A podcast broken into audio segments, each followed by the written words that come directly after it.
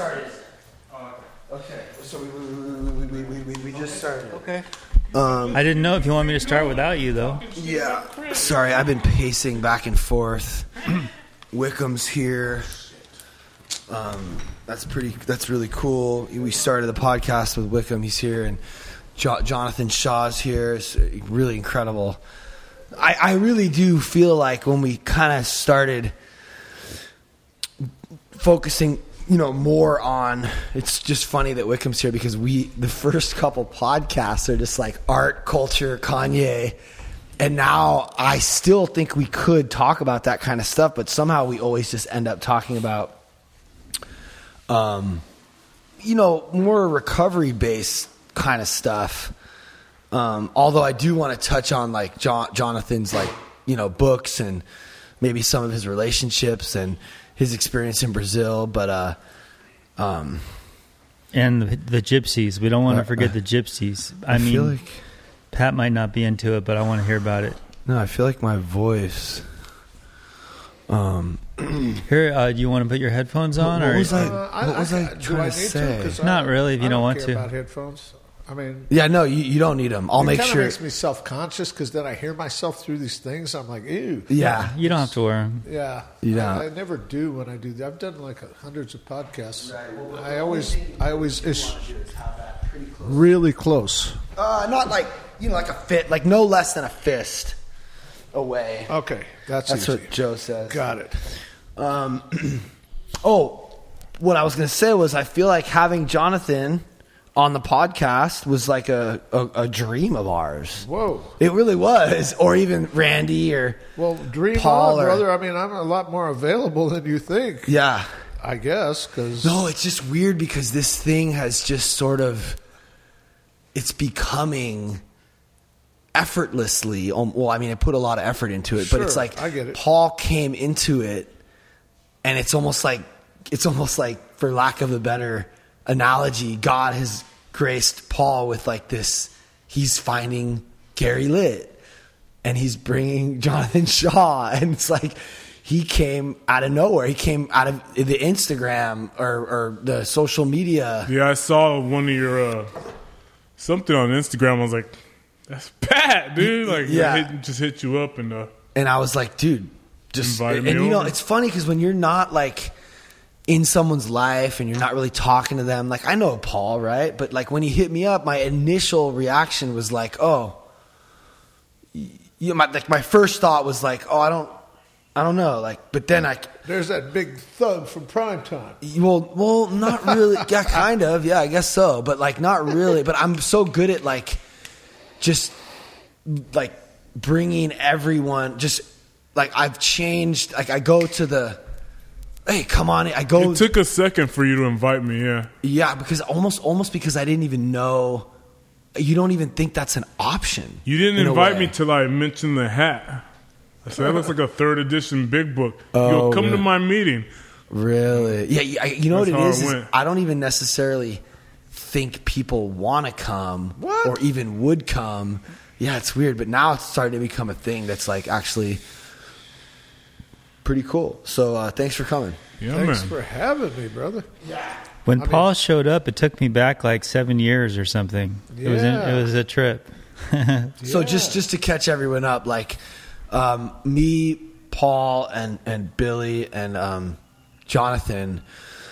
Before COVID, well, I would actually I want to say even like a year or two. Like I, I want to say before prime time started to sort of I don't Six, seven years, man. Yeah. Yeah, like before I guess before I guess you could say before that particular meeting started to s- Disintegrate. kind of disintegrate. Kind of, de- what's the word? Degenerate. I think is hmm. I don't know. We were It's losing its savor. It was a great meeting. savor, brother. yeah, it, it was a great meeting. It was, dude. It was awesome. You go back in prime time, what, like twenty years or something more? Uh, not that long, but Well, Randy I go was back like 20 years in prime time, and I remember when that shit was like the in place to be, man. Like Wow. even those Casey meetings, dude. We used to have like these lavish barbecues on the beach because somebody had like a zillion dollar beach house in Malibu, and we'd go have meetings there. Ca- Casey's my all-time favorite speaker. Well, he's he could talk the talk, but man, Yeah, I heard.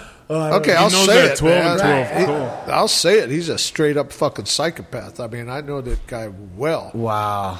Well, I mean, what you know, it's you know what's interesting is I feel like a lot of times the people who carry the strongest message are, are the ones that are The best talkers are the fucking crippled walkers, man. there. It is, You know, right? not always, not always, but or at least they were, and it's really hard. it's it's hard to put those two together, and then it's like a big slap in the face. But the cool thing about Casey was he used to say this thing, which I I say to this day.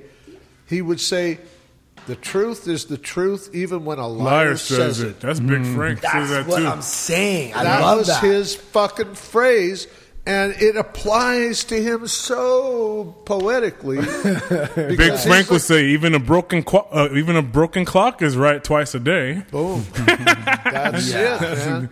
So Yeah. you know, yeah, I don't want to. Principles before personalities. Yeah, yeah. That's been the saving grace for me. Yeah. For almost twenty years in prime time. Man. I mean, That's like- been the saving grace. and that's I feel like that's why I can even I probably even would I would mm, probably I could potentially even send Take yeah he, he, he, he, he's playing that's how he plays uh, That's how he plays. I'd hate to see when he gets pissed.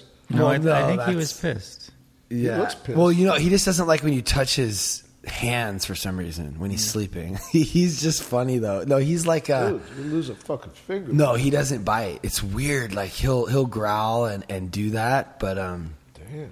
maybe you that know. was God's way of Yeah. stopping me from saying what I was about to say He's a good which dog. was that I was I would I would even send what's her name's share a woman who Yeah, I had an encounter with what's her name and, and To who- who- who- Do yeah. I know what's her name with the? Yeah, yeah, You yeah. know when yeah the big fat no behind? no A- Astrid you know she, she she came here and ruined Billy's life Whoa. she took, called his wife and, and said some s- What? yeah well well because she's like, kick, kick, kick, kick, kick. she's so chismosa, man.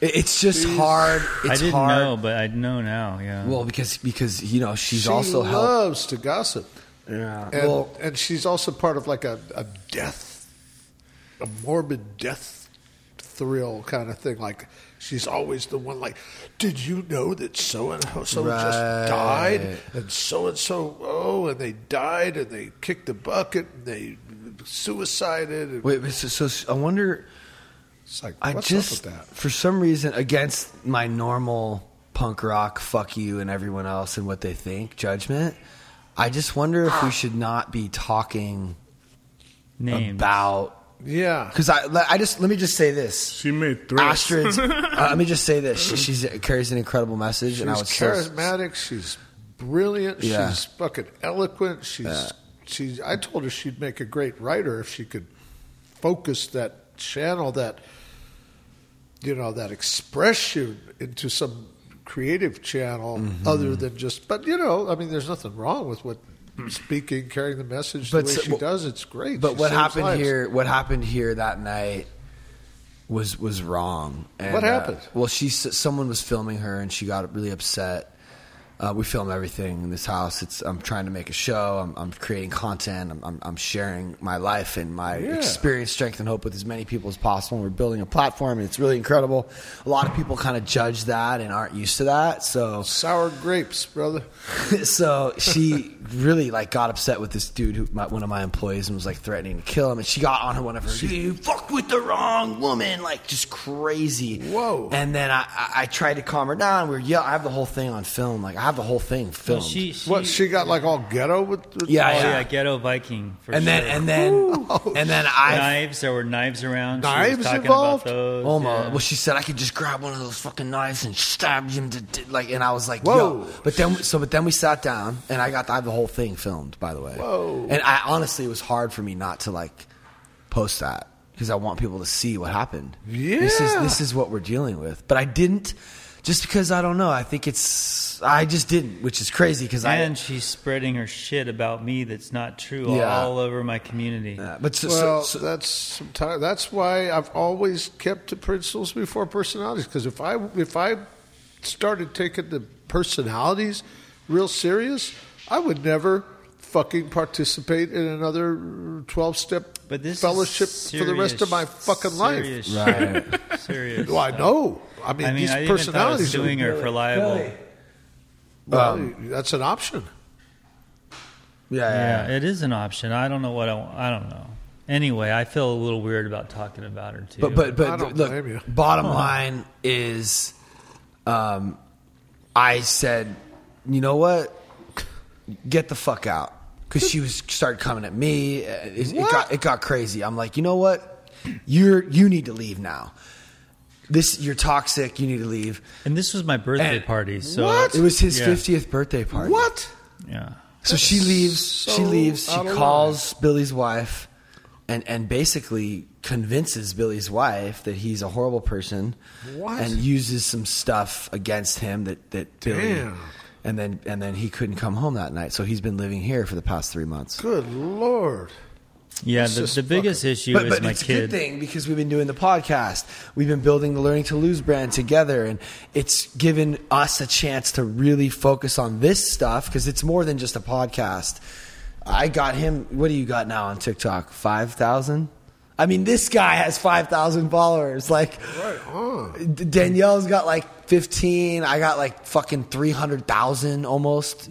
Yeah, it's you crazy. guys are fucking- twenty thousand on YouTube, and these are numbers. uh, Look, I hate to be like, oh, look at me, I got, but it, you know, when you can build a follower count, then you can now create art. Like you, I can already tell that you get that, you value that, you understand that when you create art. If you don't want a middleman, you can actually go direct to your fans. What's an It- opportunity to be of service? well, that too. I mean, no, that. But I also want to just make art and have like well, 20,000. art is being.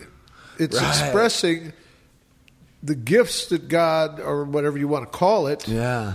you know, the, the, the creative spirit, whatever you want to call it, if you don't like the, you know, God word, whatever, but it's an opportunity for you to transmit something bigger than your, your, your, you know, your little ego self there for a second. to share and pass forward into, you know, the world of Yeah. consciousness and be of service, to be able to help, hmm. I inspire. never thought of art as service. I like that. No, Well, that's like- the only way I can approach art. You know, I had my sponsee call me yesterday. He's an artist, and he's but he's also Thanks so much, Paul. taking commercial You started jobs. this with me. Hey, you deserve that spot. I've been doing this three weeks right. in a row. Sorry. What were you saying? Okay, so this guy, you know, he's an artist, but he's he's also a commercial artist in that he's doing shit, you know, with his art to make money. And he's like, yeah, you know, I'm I'm working for these clients and they they want to get all involved and they don't respect my creative input. And I was like, how much are they paying you?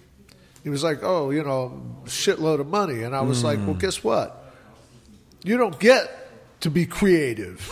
you get to be a fucking whore, a well paid whore, and be grateful for the money that comes in because that money will support you doing your art. Right. And with your art, you can say fuck you to everything and everybody and work with absolute integrity.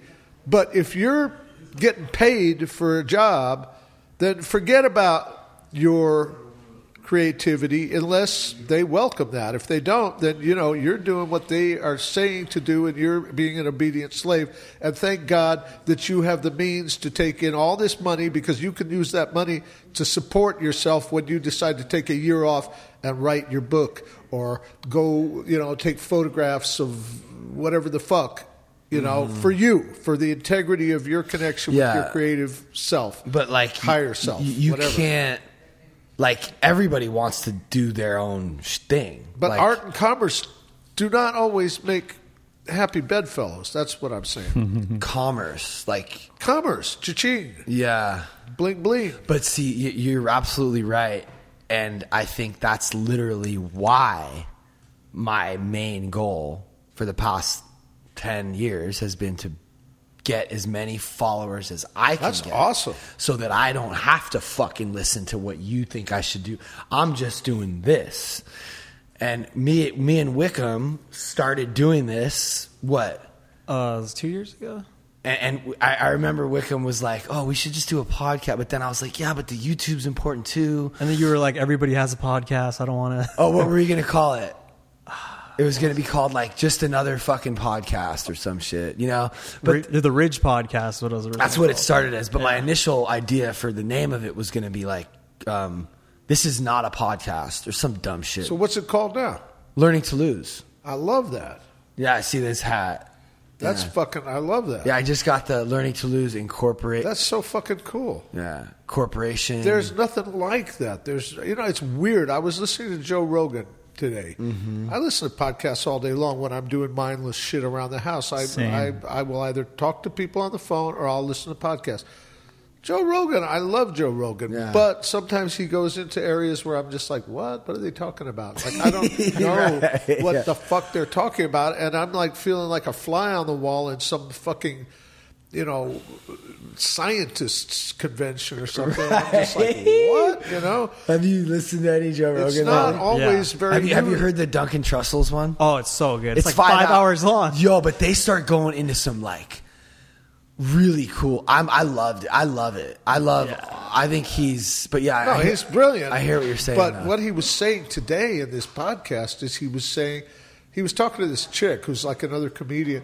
She's really cool. I, I just like the the dialogue between these two. Sometimes they'd lose me. They'd be talking about shit I don't understand, Mm-hmm. using words like. Uh, Virtue signaling, I don't know what that is. A lot of shit. I mean, I'm kind of outside of culture. I don't really know what's going on. I live Uh-huh. half my life in like third world countries, and I come up here and I'm like, what? What does this mean? What is, whatever. But I'm they- with you. I don't know what this shit means either. Well, he was talking about how valuable it is to learn how to fucking lose.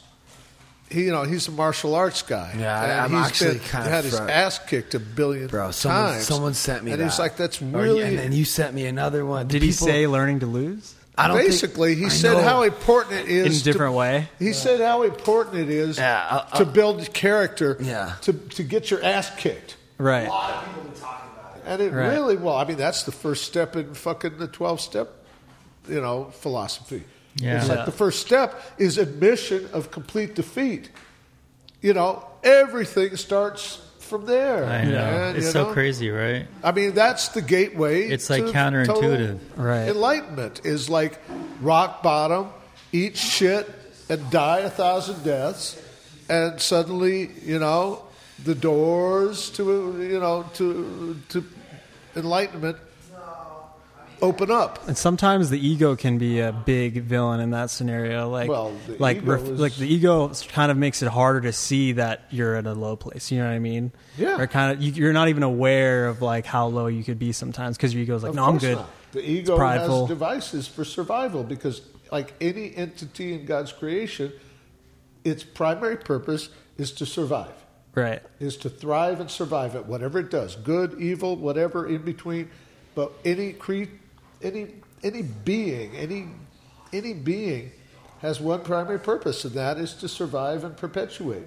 Yeah. And the ego, when it's not working to your best interest, is a parasitic entity Yeah. that must survive at all costs. So it, it'll put you in a state of unconsciousness and denial Yeah. and you don't know what the fuck you're doing, but you're doing it anyway. You're like fucking, what do they say? You know, like remote controlled. Yeah. like a zombie. Like Well, we saw an example of the kid that popped in our meeting today. He's like purely run on ego. I think he doesn't even realize it though. Yeah, that's what I was saying, like, sometimes you're unaware. time, well, you don't fo- realize it. That's that's the thing. Especially when you're in it. Like when you're when you're insane, it's because you're unconscious. As soon as you become aware of the insanity and you say, "Fuck, I'm insane," automatically you're not insane anymore.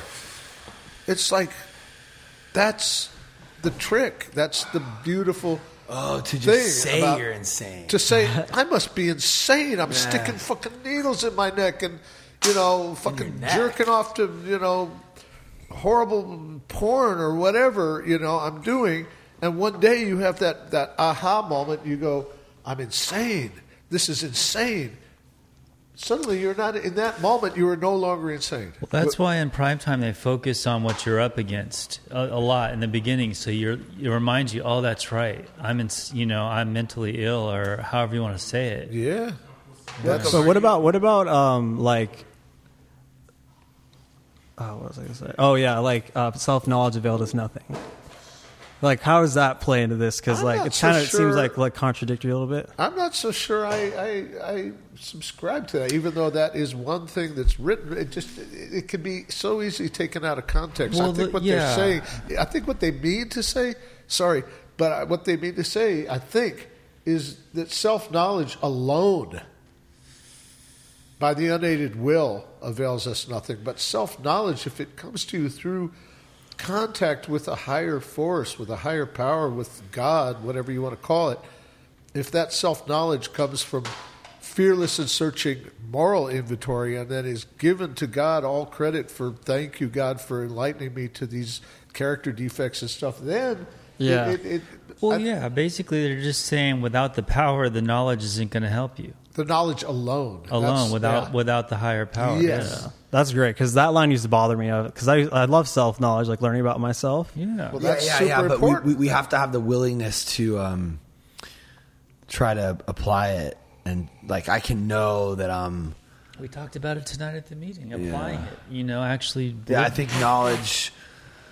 Yo, actually, yo, I'm gonna, I'm gonna go on a quick little tangent, real quick. Just, just hang, hang in there with me, okay? Because this, this all came from Dane, right? From what? my friend Dane Rippey, who died of cancer five five years ago, he wrote the song called "Learning to Lose," and he was Wow. I, I was in a punk band with him called Therapist. Therapist, the rapist. We rape your ears, and they're uh, pissed. We're we're pissed. So, what was this dude that came in and freaked out? Well, on hold on. tonight? We, we can get to that in a wanna second. know what But was- first, I wanna I wanna play I wanna play a song called "Knowledge" that Dane wrote. Okay, I've heard this. I'm going to go pee while you're doing that. Um, and I, I, I- I feel like I, I'm gonna li- we, we can we can listen to the song. Um, but I wanna, I wanna. Um, I just posted this on my uh, Instagram. I don't know what that is, but it Oh, was yeah, like it's my phone. sitting next to me making weird noises. Um, so if you want to listen to Dane's music, you can go to Dane Rippey on SoundCloud. I've uploaded all the music that he sent me when he was writing it with cancer, and we were in a band called Therapist, and that's also a uh, a SoundCloud that exists. So this is the song, and we'll play it, and then I'll tell you the lyrics afterwards.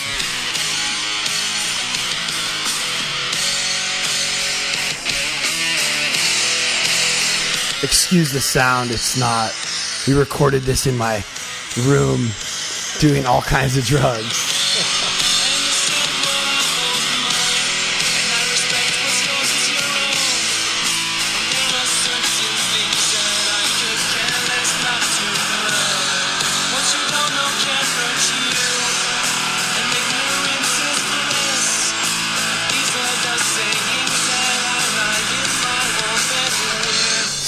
I spit at the saying, knowledge is power.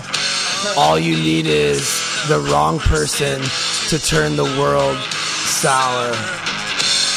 So you may make a great living and you have a golden degree. But when it comes to common sense, the two laymen like me, to make the world more livable for other people, not just me, while the genius minds of the world battle over penis envy. So I spit at the saying, knowledge is power. All you need is the wrong person to turn the world sour.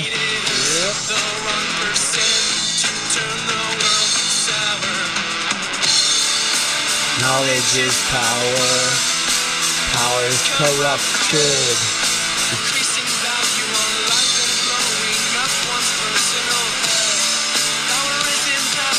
Power isn't happiness. Power is abuse and plague. The genius minds of the world turn their matters into games. Knowledge is not power. Because knowledge you know, knowledge is power, and it's like, well, you can be really smart and you can, but if you have humility and love with knowledge, then you can do some good stuff. Knowledge can also be bad too. Like if you look at the statistics of the internet rising and people like leaving religion, it's like completely like they're the same line. Okay, but maybe they're finding spirituality Right. because I think religion is kind of a flawed human creation, whereas the stuff we're doing isn't religious; it's pr- it's spiritual principles, you know. Yeah. And there's a lot that can be taken from those things, you know. But yeah, uh, I wanted to ask you though, real quick. Um, are you following what's happening with, with me and Ridge and or my YouTube? A, little bit, yeah. I see your I have TikTok and YouTube and Instagram. Yeah. What do you, what do you think It's about dope. what's going on? I think the reality show is a good idea. We've been wanting to do it for a long time. But so- bro, like we got 20k now on YouTube. oh whoa, Did you know that? No, I didn't. 20k. I remember when it was seven k. well, we were like trying to get to 10. I think I was going to throw a party when we got to 10,000. Yeah. And then this TikTok thing happened, which is crazy because this TikTok, it's a new platform that's giving anyone a voice because the algorithm is so Dude, amazing. yeah, that's the craziest part. That's why it's dope. Is because like everyone looks at their FYP, not their following. Yeah. which is the for you page. And you so it were- shows you other people's shit. You got hyped on it when you posted that video with that one guy and it got a bunch of views and you didn't have a bunch of followers, but Yeah. that video got a bunch of views because the algorithm lets you put you in front of 500 new people every time you post something Yeah. and they Oh, decide. is that true? Is that yeah. a fact? Everyone gets on a For You page. Whoa. Every single person goes on 500 people's For You pages. That's amazing. And that's how they decide whether to push it to more people. So if you make a really good post that reacts with that first 500 people, no matter how many followers you have, it has the potential to reach millions. That's amazing. Whereas that's not how it is with Instagram. That's not how it is. So that's how I was able to grow my thing because people were seeing me and my wife like fighting, like a real fight, right? And they're like, "Whoa, this feels like real." I don't know how the, I don't know if I like this or I don't like it, but I definitely identify with what is happening because I've had it happen in my marriage, you know? And then the next post is us like talking about where we were wrong and how we got through that. And the next one is like, you know, whatever, me just talking about how I'm alcoholic and I'm sober 15 years and I still have to watch my mind. And then I got into this so- sober category and, and it's like, you know, Think about like you've been posting kind of the same thing. Like before TikTok, you're posting that on Instagram. Yeah. it was not the same reaction at all. Yeah. you So, so, so I almost feel like I could, you know, using Joe Rogan as an example, like bringing people on, like Joe Rogan likes to bring people on his podcast that have knowledge and experience about things he's interested in, you know, like um, health or science or um, Hunting. hunting, you know, bow hunting. So like Jonathan Shaw is an art has been an artist for a long time. And I think I'm I'm just interested in sort of like maybe I guess if you will like maybe the cliff notes of like your career. Well, let let me go. Yeah, 'Cause no, you can go. That's what I care. I don't care about all this other shit, but I want to hear about Right. art and philosophy and like tapping in and. So, can I just start by asking you about your heritage, the gypsy thing, because I find that so interesting. Um, okay, my father was a very, very famous musician back in the 30s and the 40s. Mm-hmm. And, Oh, yeah. Uh, yeah, my father was a guy named Artie Shaw. Yo, That sounds familiar. Well, that's he a was- huge name. Yeah, he was he was big. He was he was like the Mick Jagger of his generation back in the 30s. Wow. So he was huge. He was he was that famous. He was like a superstar. And he married my mother. My mother was a uh, Italian actress who was, you know, very famous in Italy uh, right after World War II, before I was born. And, uh, you know, these two had this big Hollywood romance. And uh, it was like a big deal. And this was like Hollywood royalty back before I was born. so it was know? all public and like. Oh, super public, you know, super big deal. My father was married before my mother. She was like wife number seven or something. He was married Whoa. to Lana Turner. He was married to Ava Gardner. He was married to you know like Wow. hot patooties. Hold on a second. Your dad was married to Ava Gardner. Yeah, yeah. And was that, and then you were born after? I was born to my mother in 1953. My mother was wife number seven. My father had been like These his guys, man. My father's like you know extramarital relationships were like Judy Garland, Billie Holiday, you know all these you know like major chicks. You know, wow. he was you know he It's like a Marlon Brando. yeah he was a badass. Well, Marlon Brando was you know family friend when I was growing up. You know, so Wow. my father and mother divorced really violently when I was a little baby. You know, my mother uh, fired a gun at my father, and she was a terrible shot, uh, so he didn't get killed. But that was? Did it hit him? Did he get wounded? no. He jumped behind a sofa. It's it, it, this is all in my books, you know. Wow. But yeah, so it was like, uh, you know, I grew up with, you know, my mother, who was an insane alcoholic, God rest her soul. And my father was never present in my life until, you know, I got sober, you know, when I was in my late 40s. And uh, then I, I went on this quest to sort of discover where I came from and what this insane heritage, you know, was this demon seed of alcoholism that ran through my lineage. It's a long. Both sides? Well, my father was, you know, a co-alcoholic. He he was attracted to alcoholic women. They were all either alcoholic or neurotic in some other really dysfunctional way. So my father had his own really gnarly demons. He never really was a drinker, but he was attracted to that darkness. And my mother, you know, God rest her soul, she she was just totally insane, and I grew up in that insanity and went on to become, you know, a uh, young, aspiring, uh, you know, alcoholic, drug addict, whatever, you know, from a very Did, early did age. you have any brothers or sisters? I had a half a brother by my father with another wife. Oh, but you didn't grow up with him. No, I only met him once. He came over to the house when I was like 15, and he was maybe 20 or something, and he went in the bathroom and shot up heroin. Hmm. And I was like, hey, that looks pretty good, you know, and then I never saw him again. Uh, so, anyway, yeah, you know, but the gypsy thing, because you asked about gypsy. So, my well, mother. this is very interesting. So, any information you want to give me, I'm. Well, I mean, it's the thing is, it's really hard for me to talk about this stuff in any really coherent fashion because I spent decades of my life, you know, coming to terms with my heritage, and I'm still working on that because I think that's a lifetime. what do you mean coming to terms? I, I'm not. What is that? Well, coming to terms is coming to know things about, you know, my ancestors. I've done a lot of ancestral work, you know, in uh, in my studies, you know, in my spiritual growth or exploration or whatever you want to call it.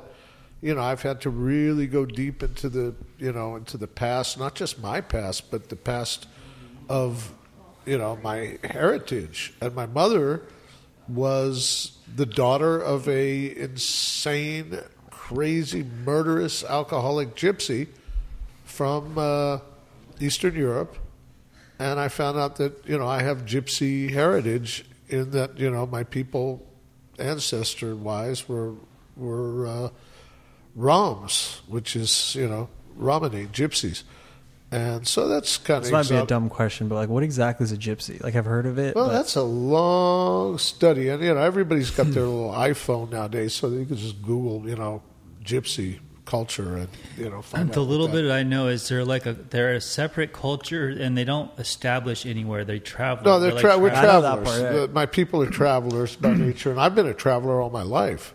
It's interesting because neither my father or my mother were really much for travelers, but I'm. It's like I kind of reclaimed my ancestral heritage from a really early age. You know, from the age of fourteen, I left home, and I've been on the road. Pretty much lived all over the world. I've lived in like thirty-seven countries. I speak like you know four languages, pretty fluently, and uh, and that just happened.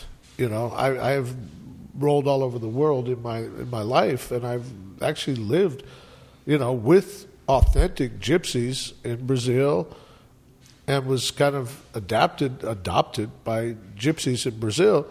And I was I would always tell them, yeah, I'm really ashamed because you know I to be around you guys because you guys are like really real Romani gypsies and you you hold the culture and you speak you know Romanese and you speak the language. Mm-hmm. And you know I was disconnected from my gypsy heritage so I never learned the language. I don't know really the customs of my people and you guys you know I'm kind of I feel a little ashamed to you know be part of you guys and this one old gypsy, this old Rom, he looked at me and he said, Cigano, that's what they call me. He said, Cigano, you are more of a gypsy than half of the gypsies I know, just mm. in your essence of who you are. And I was like, okay, I'll take that. Thank you. You know? Yeah. And, and he sort of embraced me into that, that, uh, culture, which I really knew nothing about, but it was in my blood, man. And I discovered that through just living the life that I've lived, you know, and it's like what a blessing to actually come to terms Don't- with something that you're so like unconscious about Like, most I don't want to offend you or anything, but aren't gypsies known as thieves or something? Like, Yeah, there's a lot of that. You know, gypsies. Uh, you know, they've had a hard history. They've been outcasts in every country that they inhabit. There's gypsies all over the world. There's like half a million gypsies in Brazil. still, There's still hundreds of thousands of them in Mexico. They're here in the United States. Where did They're they all originate over- from? They started supposedly in India and Pakistan. Oh, okay. So, uh, you know, but like I say, you know, I don't know the whole history of it. I just know what was in my family and in my blood and in my heritage. And, uh, you know, there, there's, uh, so, yeah, I, I'm not really somebody that could talk much about authentic gypsy culture because it was, I'm removed from it. You know, it's, it's just a her- heritage thing. I remember I interviewed this lady who was like 100 years old. Uh, She's sort of family in a way. And uh, when she was young in LA, LA was just a little town. Yeah. There was none of this. Yeah. It was just like there's the LA River and a little town. and this was all farmland. She said there was even little forest and stuff there. And the gypsy, her dad used to tell her if she didn't behave, she was going to drop him off with the gypsies. There was actual gypsies living in LA in like the forest. Yeah. You know, I thought that Yeah, was they would travel. I, I would see them in Brazil. Like, you know, I'd travel across Brazil on a motorcycle a lot over the years, and I would see gypsies on horseback with caravans. You know, the men and their horseback, you know, with like dressed kind of like, you know, matadors and, you know, with their hats and they're like really noble, exotic looking people. Hmm. Those were the authentic gypsies that I used to see as like a teenager in Brazil. You know, hmm. like real, like traditional Roma gypsies, you know. How do you pronounce that? Ro- Rome? Roma, Roma, Roma. Roma. I don't know yeah. why I think Italian when I hear that word. It's a Romanian word. Uh, it's uh, you know it's Romanes or Rom. A gypsy is called in their culture Rom, R O M, or Roma uh, for you know gypsies, and the language is Romanes, and it's uh, you Is know this still uh, they still speak? I they mean, all speak Romany. even now to present day. Yeah, it's if still, you if you got gypsies in America and gypsies in Eastern Europe and gypsies in the south of Spain, they all speak a common language. It's kind of cool because, like in the movies and stuff, it's like this mysterious gypsy thing, but I didn't know it was real. You know, like it's a real culture, It's a real culture. but it's always played out in the like movies. All of these psychic places that you see with the neon light, where it says you know Yeah, psychic, yeah. those are all gypsies. Oh, really? What's the philosophy behind like moving all the time and like their uh, whole lifestyle? Like, what's the reasons? They're like, is it, like religious or It's no, it's more of like it's a culture. It's a culture. The gypsies, you know, have no destination. They have no home, and that's their home. Wow. uh, And that's kind of been my life. Really? So you don't? Do you move around or? I've moved around all my life. but you I, have like a home. I have homes in all different countries. I, And- I and your have homes and families everywhere. I could go to I could go, go to Brazil tomorrow and be just as connected with people, places, and things as I am here. You know, and I could go to Mexico and the same thing. I just fit right in. Well, where got- in Mexico? Well, I, I live in a place called Veracruz, which is not on the tourist map at all. You, know, you know, you could walk around Veracruz. Is it southern, northern? It's the south of Mexico on the Gulf Coast, you know, and where I live, you know, it's Mexican. There's no tourists, there's no Yeah. foreigners. You never see a foreigner there. Yeah, I went. I went to Mexico with uh, with somebody who had family there, and I stayed with their family for a few weeks, and we were out in the little towns and stuff. Yeah, It was. I had no idea. It was super cool. it's very cool. Yeah. It's traditional. You know, the places where gringos go, you know, that's not even Mexico, you know. So, Mexico. so how old were you when you were like, I- I'm gonna write, or, or was there something that happened before that that was artistic that you did? I started writing when I was really, really young, when I was like 12, 13, 14. Mm. just like you in know? a notebook? or- Yeah, just writing weird, random stories and shit. You know, I was lucky to have been sort of weirdly mentored by a guy named Charles Bukowski when I was like 17 years No old. way. Uh, yeah, I met Bukowski when I was like 17, and I, you know, you know, I was a junkie. I was a teenage junkie, alcoholic, living in some cockroach, you know, slum in, in East Hollywood, and I was I got my first piece published in like an offshoot of the L.A. Free Press, which was kind of like you know the hippest thing back then in the '60s. It was like the Free Press was like where it was it was the voice of the underground. Well, that's And- amazing. At, All at- right, sorry, at I your- gotta go get some bidis. You were a I literally teenager started- and you were already on this path. Yeah. Well, that's amazing because I wish I knew. I wish I knew my path when I. I well, I didn't know my path. I was just doing what I did. You just do what you do. My heroes back then were, you know, were like Henry Miller, Louis Ferdinand Celine, Charles Bukowski became one of my heroes. Bukowski became one of my heroes just from reading the Free Press, and then one day I published my first piece of published writing was in the Free Press, and then like I was like, wow, I've been published in the same fucking birdcage liner as as Charles Bukowski, who you know I used to read his column every week, and I'd be like, this guy's great.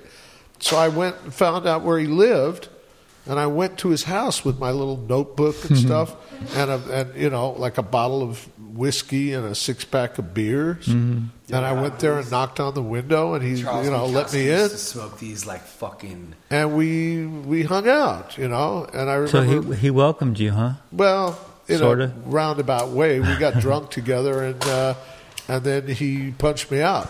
Fucking hey, bro. Yeah, because I, I mouthed off to him. You know, I was a fucked up, you know, punk ass little bitch. Like you know, Bukowski will, will let you in. Bukowski, I, from what I've, I, I actually was kind of obsessed with Bukowski. I've become obsessed with him and watched like all his YouTube video. Like he has, if you want to know about Bukowski, you can search him on YouTube and you can watch him. Oh, he's amazing. Readings Oh, in front of uh, people. Uh, hour, you can know it's all there. I, I, it's actually the only thing I've ever downloaded from YouTube to watch was a documentary on Bukowski yeah. And he smokes these bidis all the time. So I fucking bought a bunch of bidis because I just wanted to like smoke them like Charles Bukowski, and I sold them to Jonathan. Uh, Oh, he's on. He's addicted. I addicted. sold to him a bunch of them. Wow. Yeah, you get them from India. Or I know. I've, I've been to India.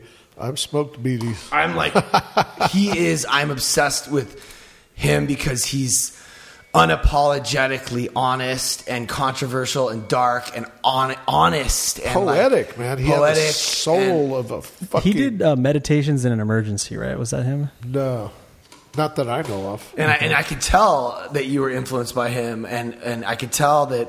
Well, I don't write like him. But you seem like to embody a similar spirit, you know. We Like- have. I mean, he was a big part of my lineage and my life in this world because as a young writer, I used to hang out with him, you know, and I read everything he ever wrote, and then I stopped writing. You know, I just got so deep into draw. I remember, you know, he told me the most important thing ever that was ever told to me as an artist. You know, he said because I showed him all this writing, and you know, I had other really respectable writers read my early attempts and say, "Oh, yeah, you got great potential. You'll be a great writer someday."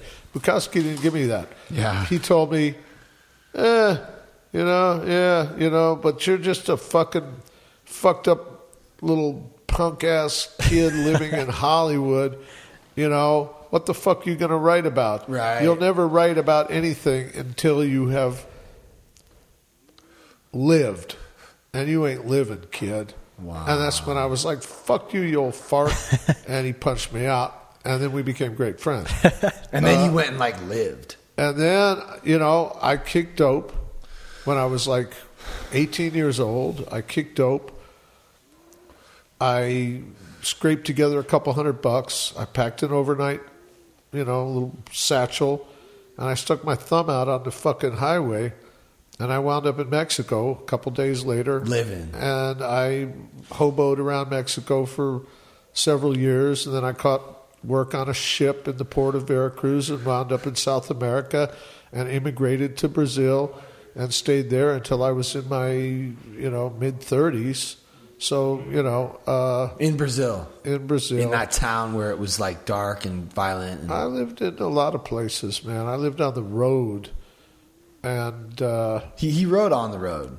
no, That's fucking Kerouac. Kerouac. who was another big inspiration to me when I was a kid. Yeah, I didn't understand. I don't understand him yet, really.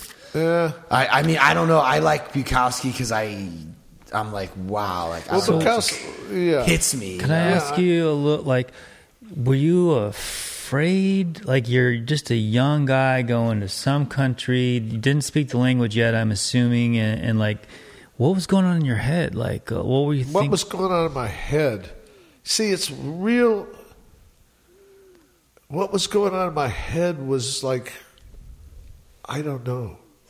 I don't know, and I didn't know then. I just knew. Well, yeah, I did know because I wrote about it, and it's in my books. And what I wrote was okay, I've done everything I possibly can to exterminate myself. And, you know, it has not been possible. So I'm going to go out into the world naked and just surrender myself to the fucking holy road. And that's what I did, you know? And it was like, I was like, it was the beginning of a life of insane adventures, you know, that took me deeper into alcoholism and drug addiction, but at the same time, it took me into, you know,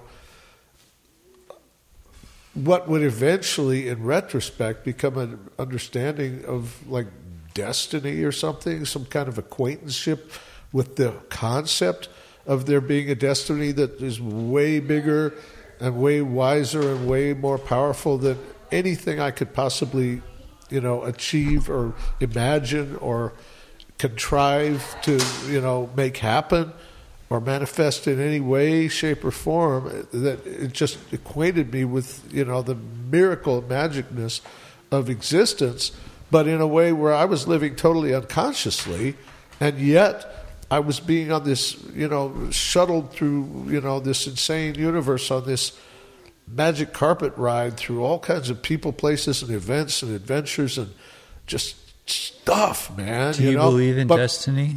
I do now.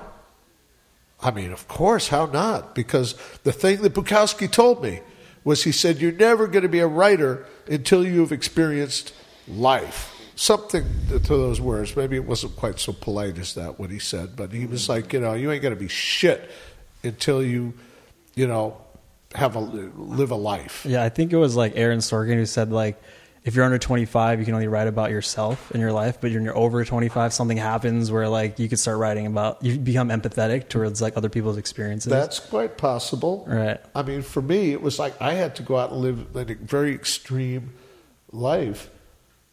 I didn't start really writing with authenticity until I got sober 20 years ago. And I started suddenly it was like I was in such excruciating existential pain in my first year of sobriety. I hit a wall and I was like, fuck. You know, I don't have drugs, I don't have sex, I don't have adventure, I don't have danger, I don't have, you know, high risk, you know, adventure. What the fuck? Here I am, you know, sober, 48 years old, jerking off in New York City, famous, lots of money, mm-hmm. and I want to kill myself because I don't know what my fucking higher purpose is, and I'm totally at odds with this whole existence. Mm. And that was when when I hit that incredible bottom where it was like, you know, close to suicide, sober, like a year. Just came back from working with the Yakuza in Japan and, you know, all this other stuff. And I was like, fuck, you know, and suddenly it hit me that I suddenly I- just started vomiting words onto paper, like almost automatic writing, and I wrote like pages of books full of just straight up gibberish. Mm. And I didn't know what the fuck was happening to me. I was just sit at a table and just be like, just writing like weird stream of consciousness gibberish, like spirit demons and shit just vomiting onto this page through me until something just cleared out and suddenly I just started writing, writing, writing, writing, writing, writing. And these things eventually developed into these books. And then I started living all these weird experiences. And then it took me back in time.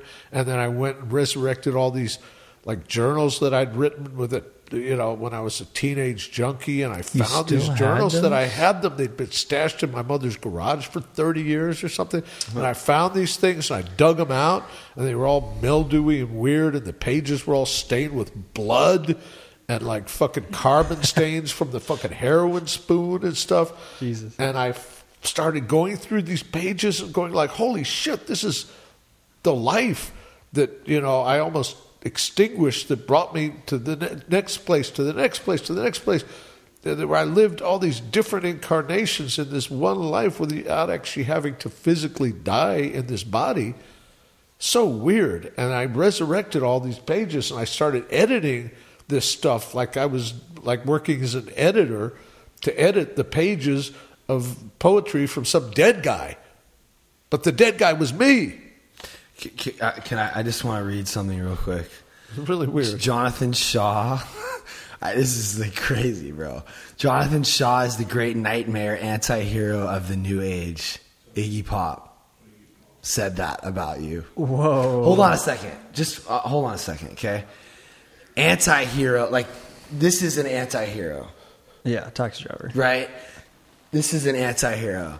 I'm upset. Clint Eastwood. I'm obsessed with comforting the upset and upsetting the comfortable. I'm obsessed with that. That's my motto. I know. I'm reading your website, But that Just 'cause I just want to give people. i didn't even is- make that website. That thing, I haven't looked at it for All right, well, over I'm 15 looking at years. it. I'm looking at it because I just want to kind of, as we're immersing ourselves into your story, I just want to kind of shed a little bit of like light from up here on it. Jonathan Shaw's deviance is only exceeded by his clever ability to weave his own sickness into true cl- classic of American literature, Marilyn Manson. Whoa. Shaw's work ranks with the best, Johnny Depp. No way. Yeah, I mean, look. So here's the thing, like, I- not that- Bukowski. yeah, I got a blurb. I'm the only living writer that has been honored to have actual true blurb on my books from Charles Bukowski. Yeah, I saw that when, when, when you handed me that card. At He said, "I'm a hunk of shit." He, what did he say? He said, "Jonathan Shaw is a hunk of shit, cunt licking mama's boy, or some some terrible thing." Is that his way of showing affection? Yeah, that's Bukowski, man. He's a true punk rock. All right. Can I ask you a question? Because I know you from the meetings. Yeah, you know I had. I didn't know you were. f- I, sorry, I didn't know you were famous or anything. Well, so, it's not like I go around, you know, with a. well, yeah, but I'm just. hey, I'm I'm famous. I'm just learning this, and you just said it. So, how were you famous at that time? Was it through At what time?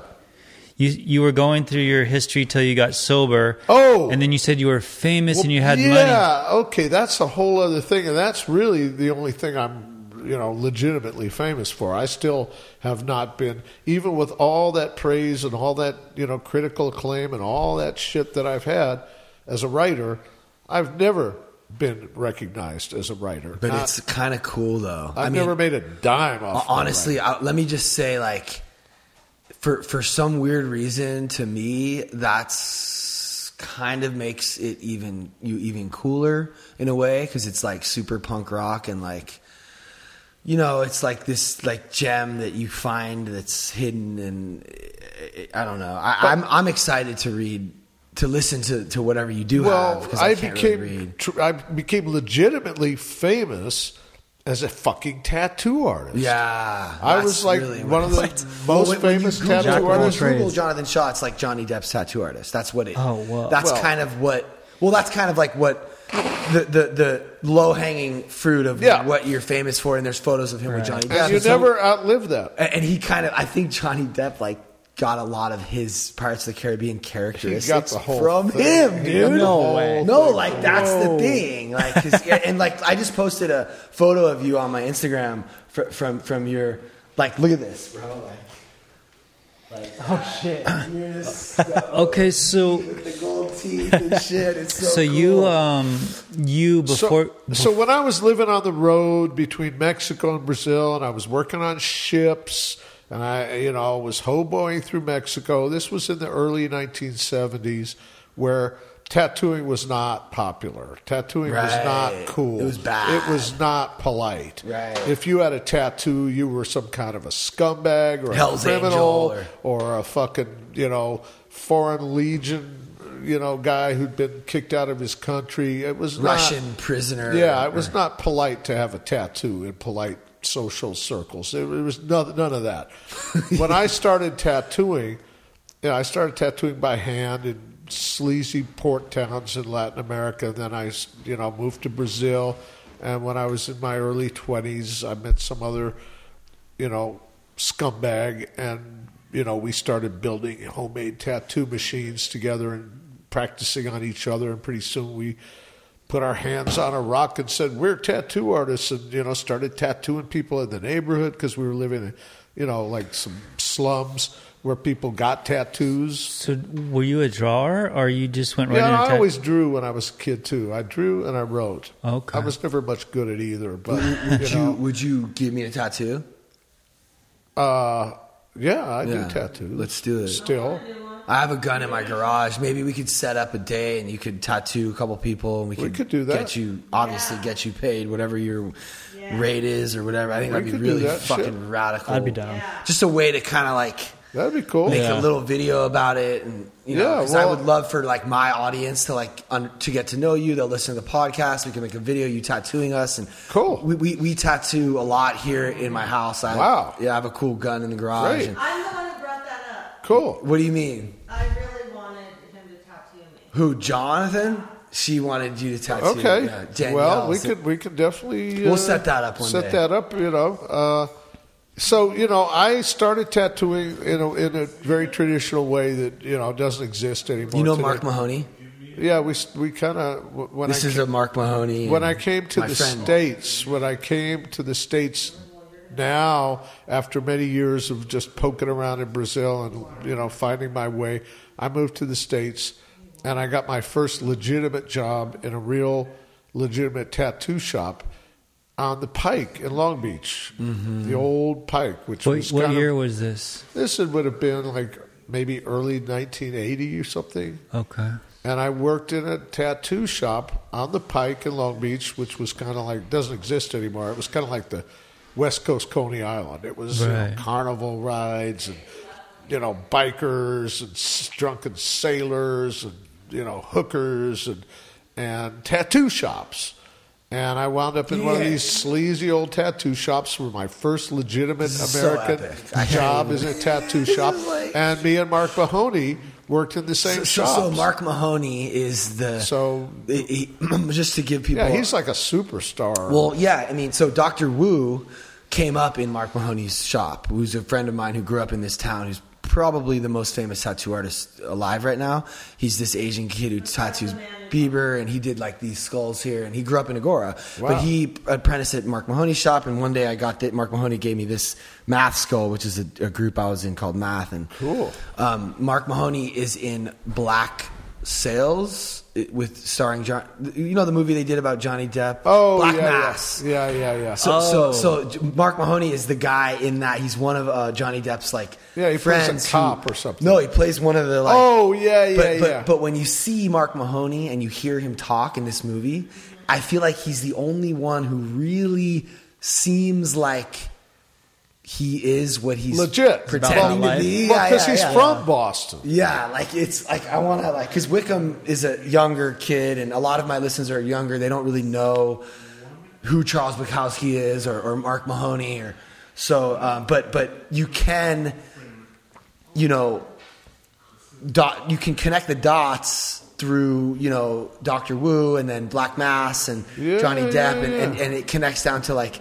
You know where, where how, how how Charles Bukowski was your mentor. Like in a lot of ways, you were Depp's mentor, and it's There's just a lot of there, there's a lot of weird, you know, interconnection, and it, it goes very. Uh, Do, are you, do you still have a relationship with, with John with Johnny?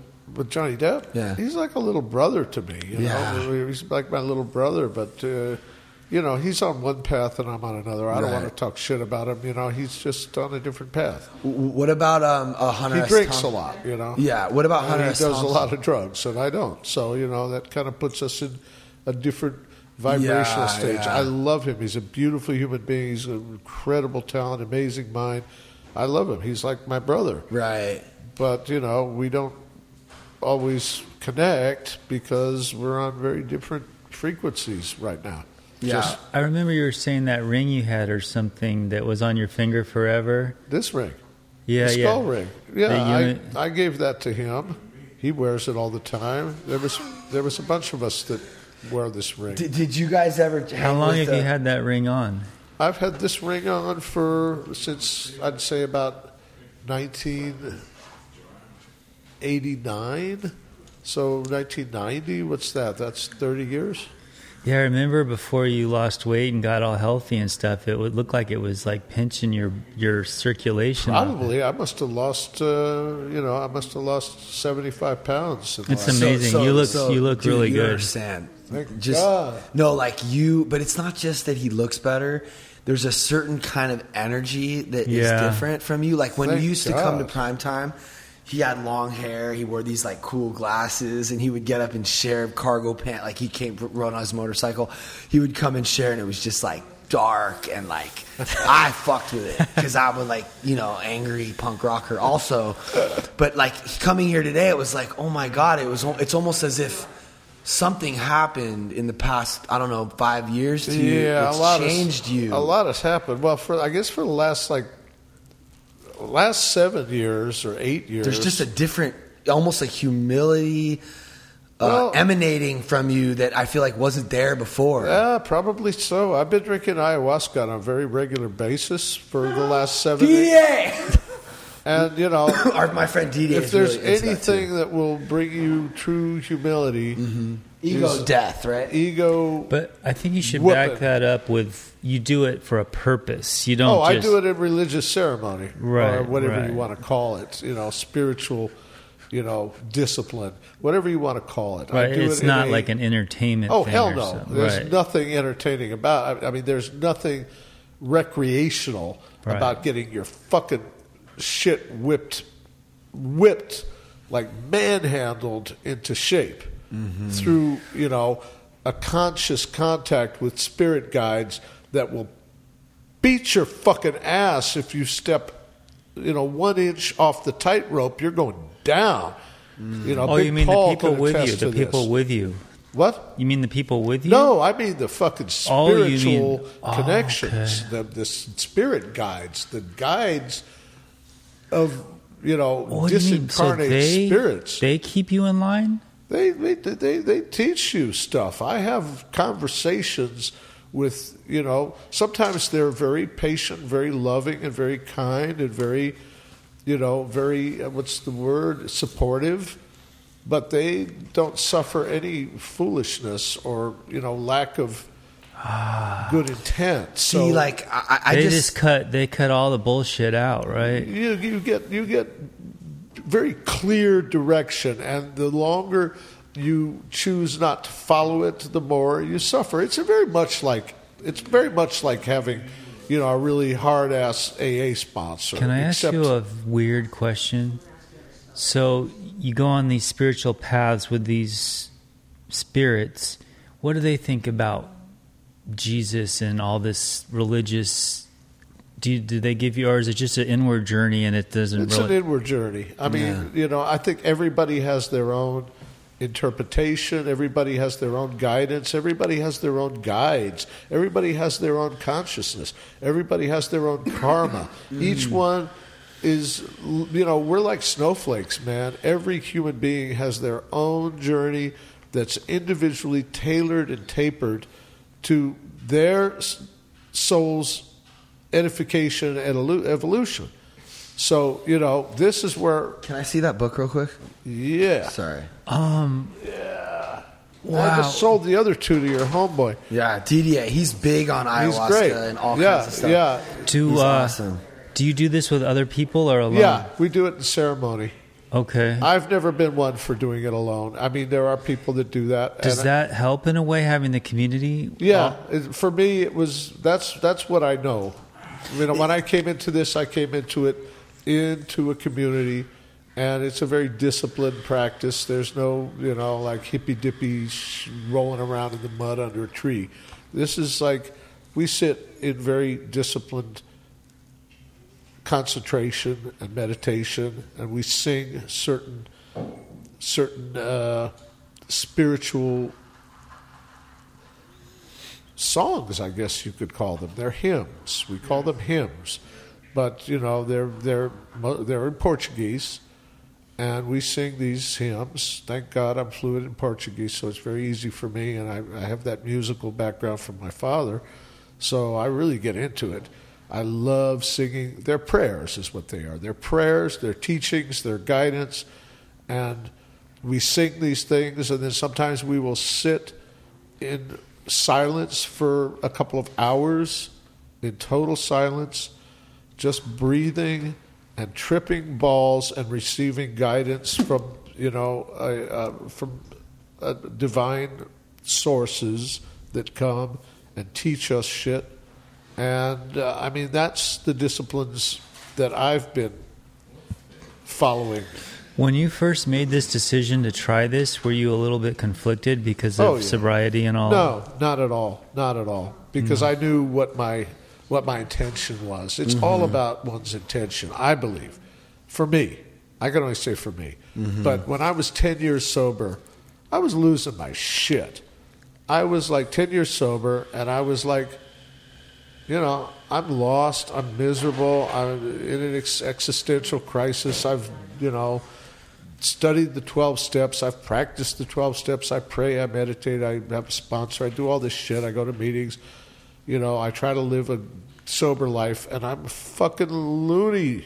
I think it's good for people to hear this because I had a wallet. I had I at about ten years too. I just I Yeah. found new addictions. Yeah. I was all you know. Oh, yeah, I was like sex addict. I was like fucking, you know, scared of everything. I was worried about, you know, money. I was broke. I was like, ah, you know, just totally addicted to the material world. You know, I It's feel like God, I- I- what a miserable existence not to have drugs to take the edge of existence Exactly. off. I was in hell.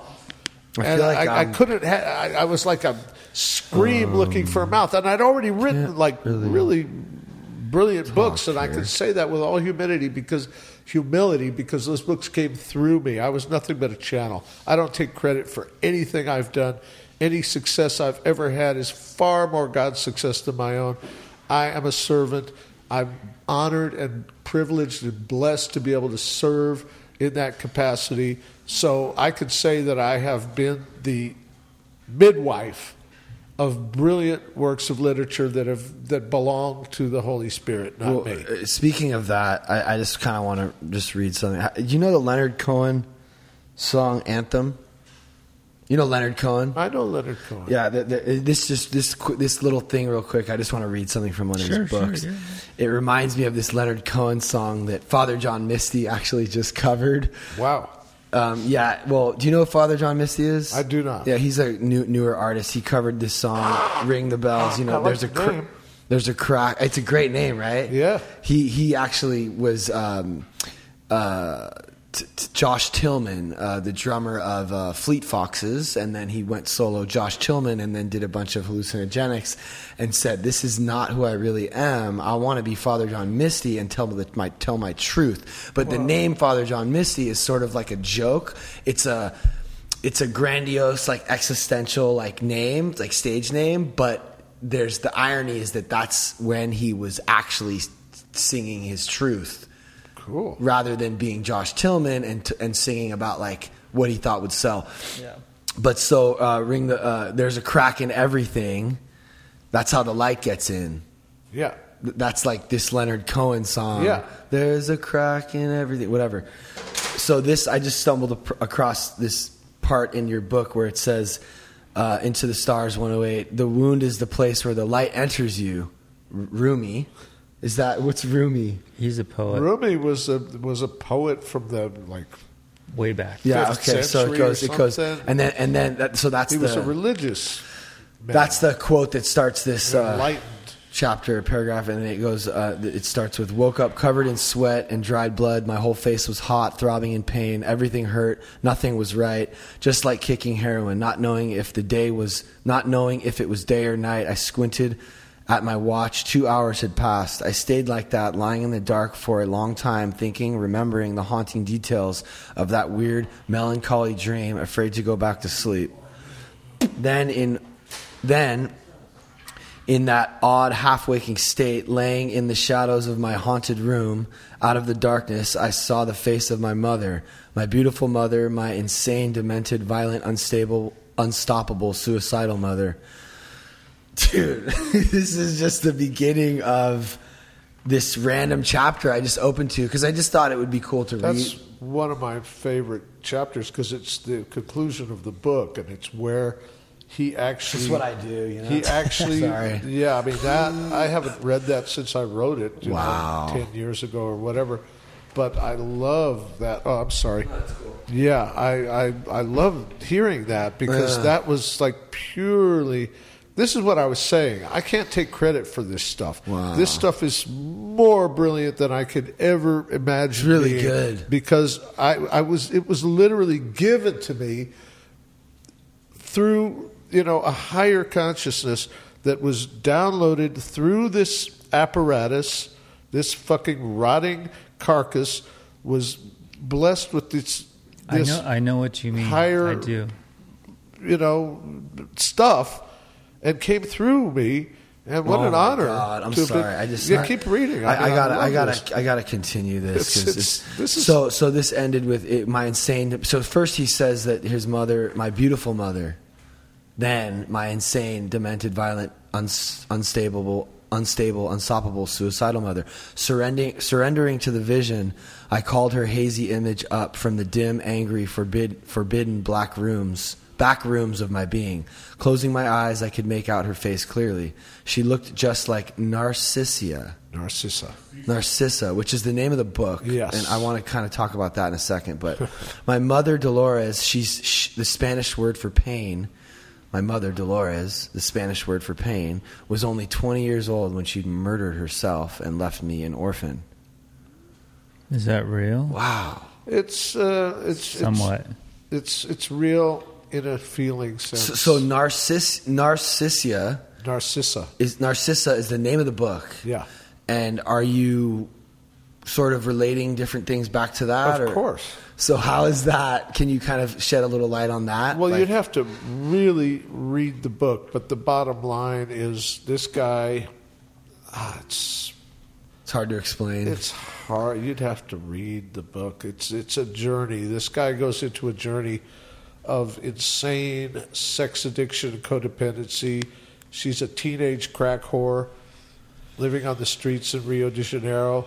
He's an ex-con gypsy, ex ex-con gypsy, recovered heroin addict who comes back to his his uh, his home of origin in Brazil after being imprisoned in Mexico for many years for heroin traffic, working with the cartels, and then he, you know, gets out of prison in Mexico, gets sober, and moves back to Brazil and falls in love with this teenage crack whore. Hmm. And I, I'm following. I'm putting the parallels together now. and his mother was a gypsy alcoholic whore who killed herself when he was a kid and he became an orphan gypsy on the streets of grew up on the streets of Rio de Janeiro little pickpocket thief. And uh, and so you know through his sobriety and his spiritual quest it leads him into a relationship with this uh, ghost of his mother, reincarnated as a teenage crack whore, and they have this insanely violent, un, you know, unbelievably dysfunctional, hilarious, and tragic relationship that eventually brings him back into the wounds, like the really bleeding, festering, infected wounds of his childhood that he has to surgically intervene spiritually in his you know in his quest for redemption in his quest for healing in his quest for psychic change for spiritual growth and he has to go into the darkest demonic closets of his you know his his life and through that relationship, it opens all those bleeding, infected wounds up for him to s- examine, you know, what made him, what makes him, what the source of his existential pain and suffering in this incarnation has been. And it was a passage. It was a passage that he had to live through. And in the end of the book, you know, that relationship ends in this horrible, violent fight where she knifes him, and it's this whole thing.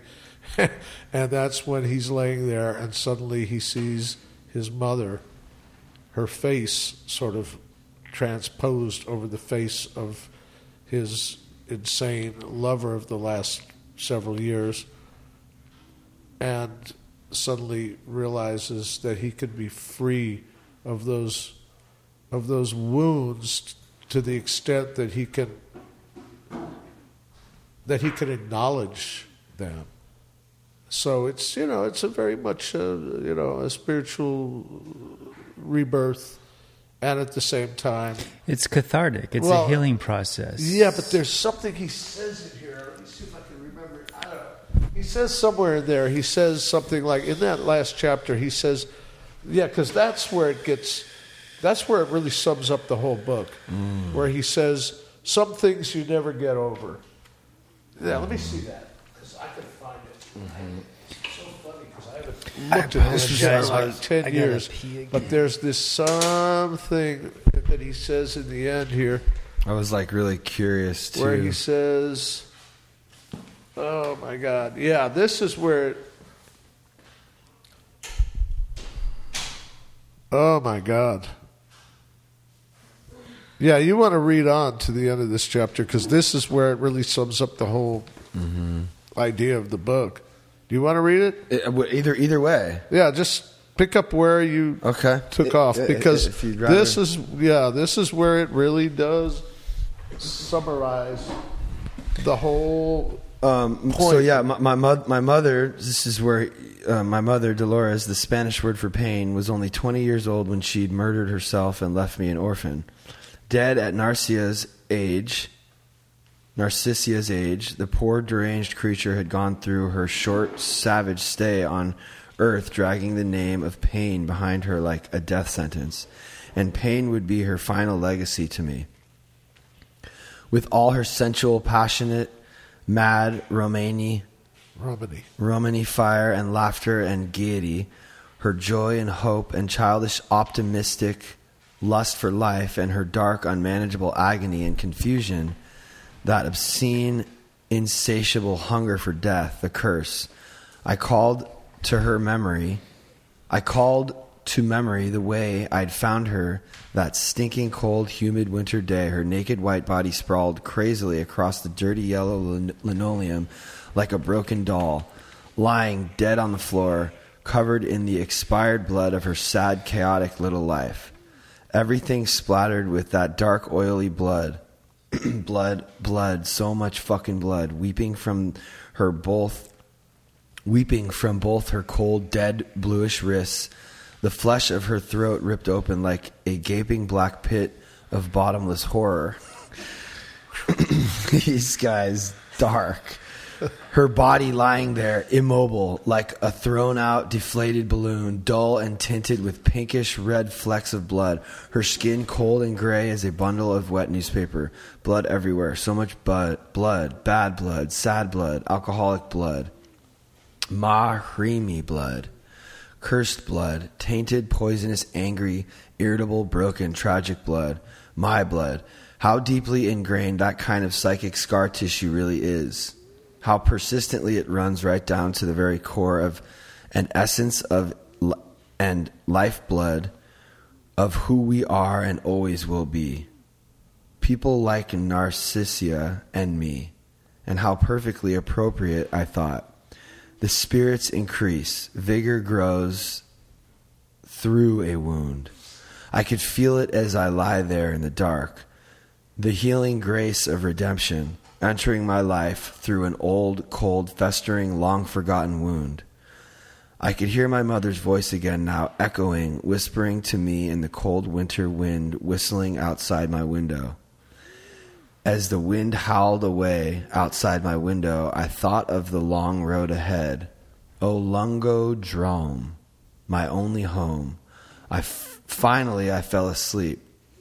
I dreamt of my bittersweet Dakini, Narcissia, traveling home at last, back to Alpha Centauri, flying through the stars at the speed of light, light, light. After that, I did not dream again. Wow.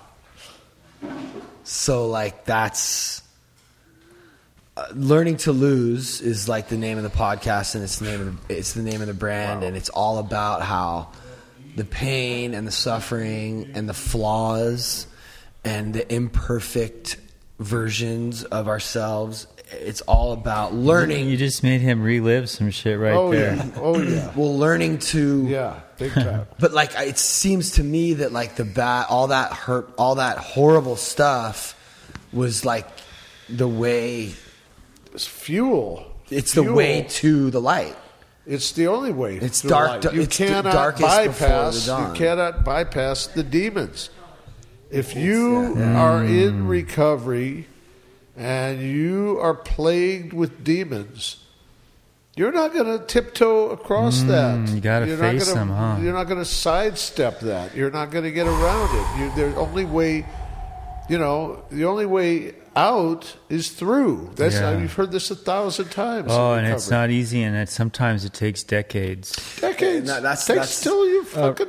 it might take more than decades. It might take several more lifetimes Yeah. before you really awaken. But we're on a conscious intention to awaken as best we can in this lifetime.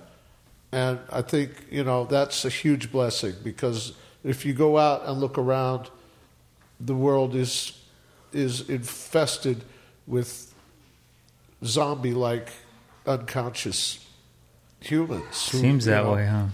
And that you know, there but for the grace of God, there but for the grace of God. When I see people that are just addicted to their television and you know walking around scared of their own shadow and worried and you know consumed with fear and greed and lust and all this stuff that you know that makes us human but can also you know destroy our humanity I just say there, but for the grace of God. Thank you, God, for, you know, giving me this little bit this little minimal bit of consciousness by which I could, you know, connect to something bigger and more purposeful that could give me a chance to serve something better than just this rotting carcass of needs and wants and you know I don't know if you noticed, Pat, but as you were reading that, it really, really was affected him. It oh was, I,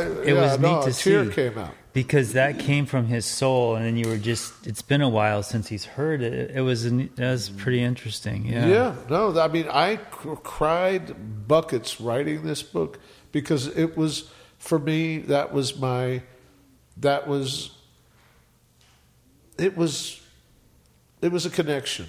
It didn't heal me. It didn't suddenly thrust me into this enlightenment, but it was a step in that direction. It's Yeah, part earlier the you were talking about like some like some things you never get over, Yeah, and that kind of stuck with me because like part of me knows that's true, but then my ego is like afraid of that being true. Like I want to be over trauma and obstacles one day. You don't want to be over it. You know why? Because, I mean, sure, you don't want to be tortured by it every minute of every day. But even in the big book of AA, you know, it says, you know, our dark experience is one of our greatest assets, assets. something to that effect. Yeah? Yeah. It, because that's what gives us compassion, shared suffering with those who are out there really, you know, like eating shit, and also gives us the authority and the permission by which we can share our experience, strength, and hope with somebody that, you know, if they if we hadn't been through all that darkness, we'd just be preaching to somebody, and that preaching doesn't. Nobody wants to listen to a So the thing to look Yeah. forward to, I think, is you're not going to be free with it. It's going to be with you, but it's not going to. You're not going to suffer from it, and you'll be able to use that. It's a tool. It becomes It'll become a a tool. tool. It's, it becomes that alchemy where we turn shit to gold. Yeah. We turn our suffering into something useful that we can use to serve others. and it also brings you closer to the light continuously. Of course, because continuously. through service, we're able to connect with our fellow human beings, and you know that's our brothers and sisters in God's eyes. In God's eyes, you know we're all. It's the first two words of you know the Lord's prayer. Our Father. Right. Don't say my Father, your Father, our Father. So if it's our Father, then we must be brothers. And if we're brothers, then if we can make that connection through shared suffering, compassion, then you know we're that much closer to God. Right. Can can I bring this back for a minute? Because I just want to get I, I want to get um, a little clearer picture. So you became famous as a tattoo artist. So you became really proficient in tattooing, and and and you built a name for yourself, and that's how you that's Yeah. who you're known as, pretty much. these- Over years and years of you know apprenticeship and learning, and then practicing and tattooing in Brazil, and then I came to the states and I apprenticed with some of the, you know, great old school tattoo masters, and then I sort of developed my own style.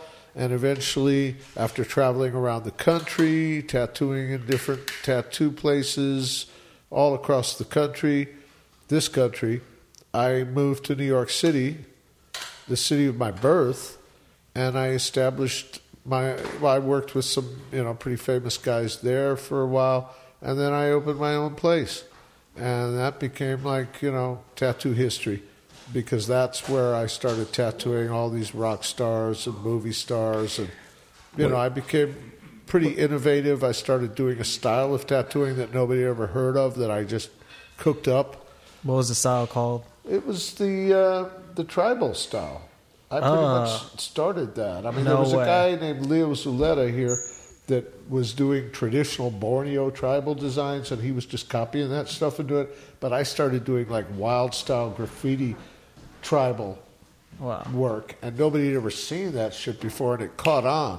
That was a trend for a while too, right? Or it's Huh? still kind of a trend, right? Yeah, I mean it's, it's in every tattoo shop in the world, but I Yeah. started that, you know. So I became like this innovator, and people were coming from all over the world to get a tattoo from the guy who does this special kind of tattooing. Now everybody does it, but back then, I was like, I built a name for myself by doing shit that nobody else was doing Yeah.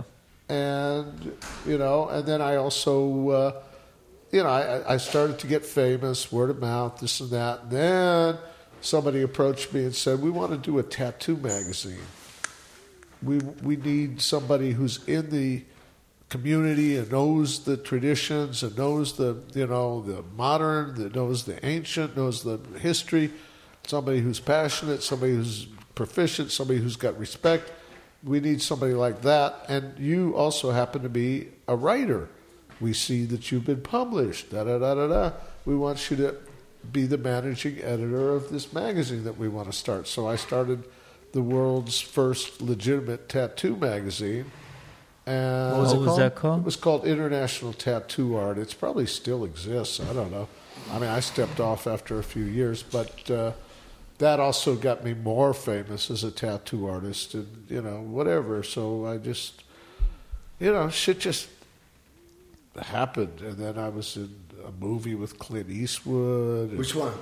tightrope it was called i was a young guy i mean i was i guess probably like 30 years old when that when that happened Oh, so all this happened when you were in your 30s. No, no. The the Fun City tattoo thing in New York and the International Tattoo Art magazine and all these museum shows that I did, that was when I was like in my forties.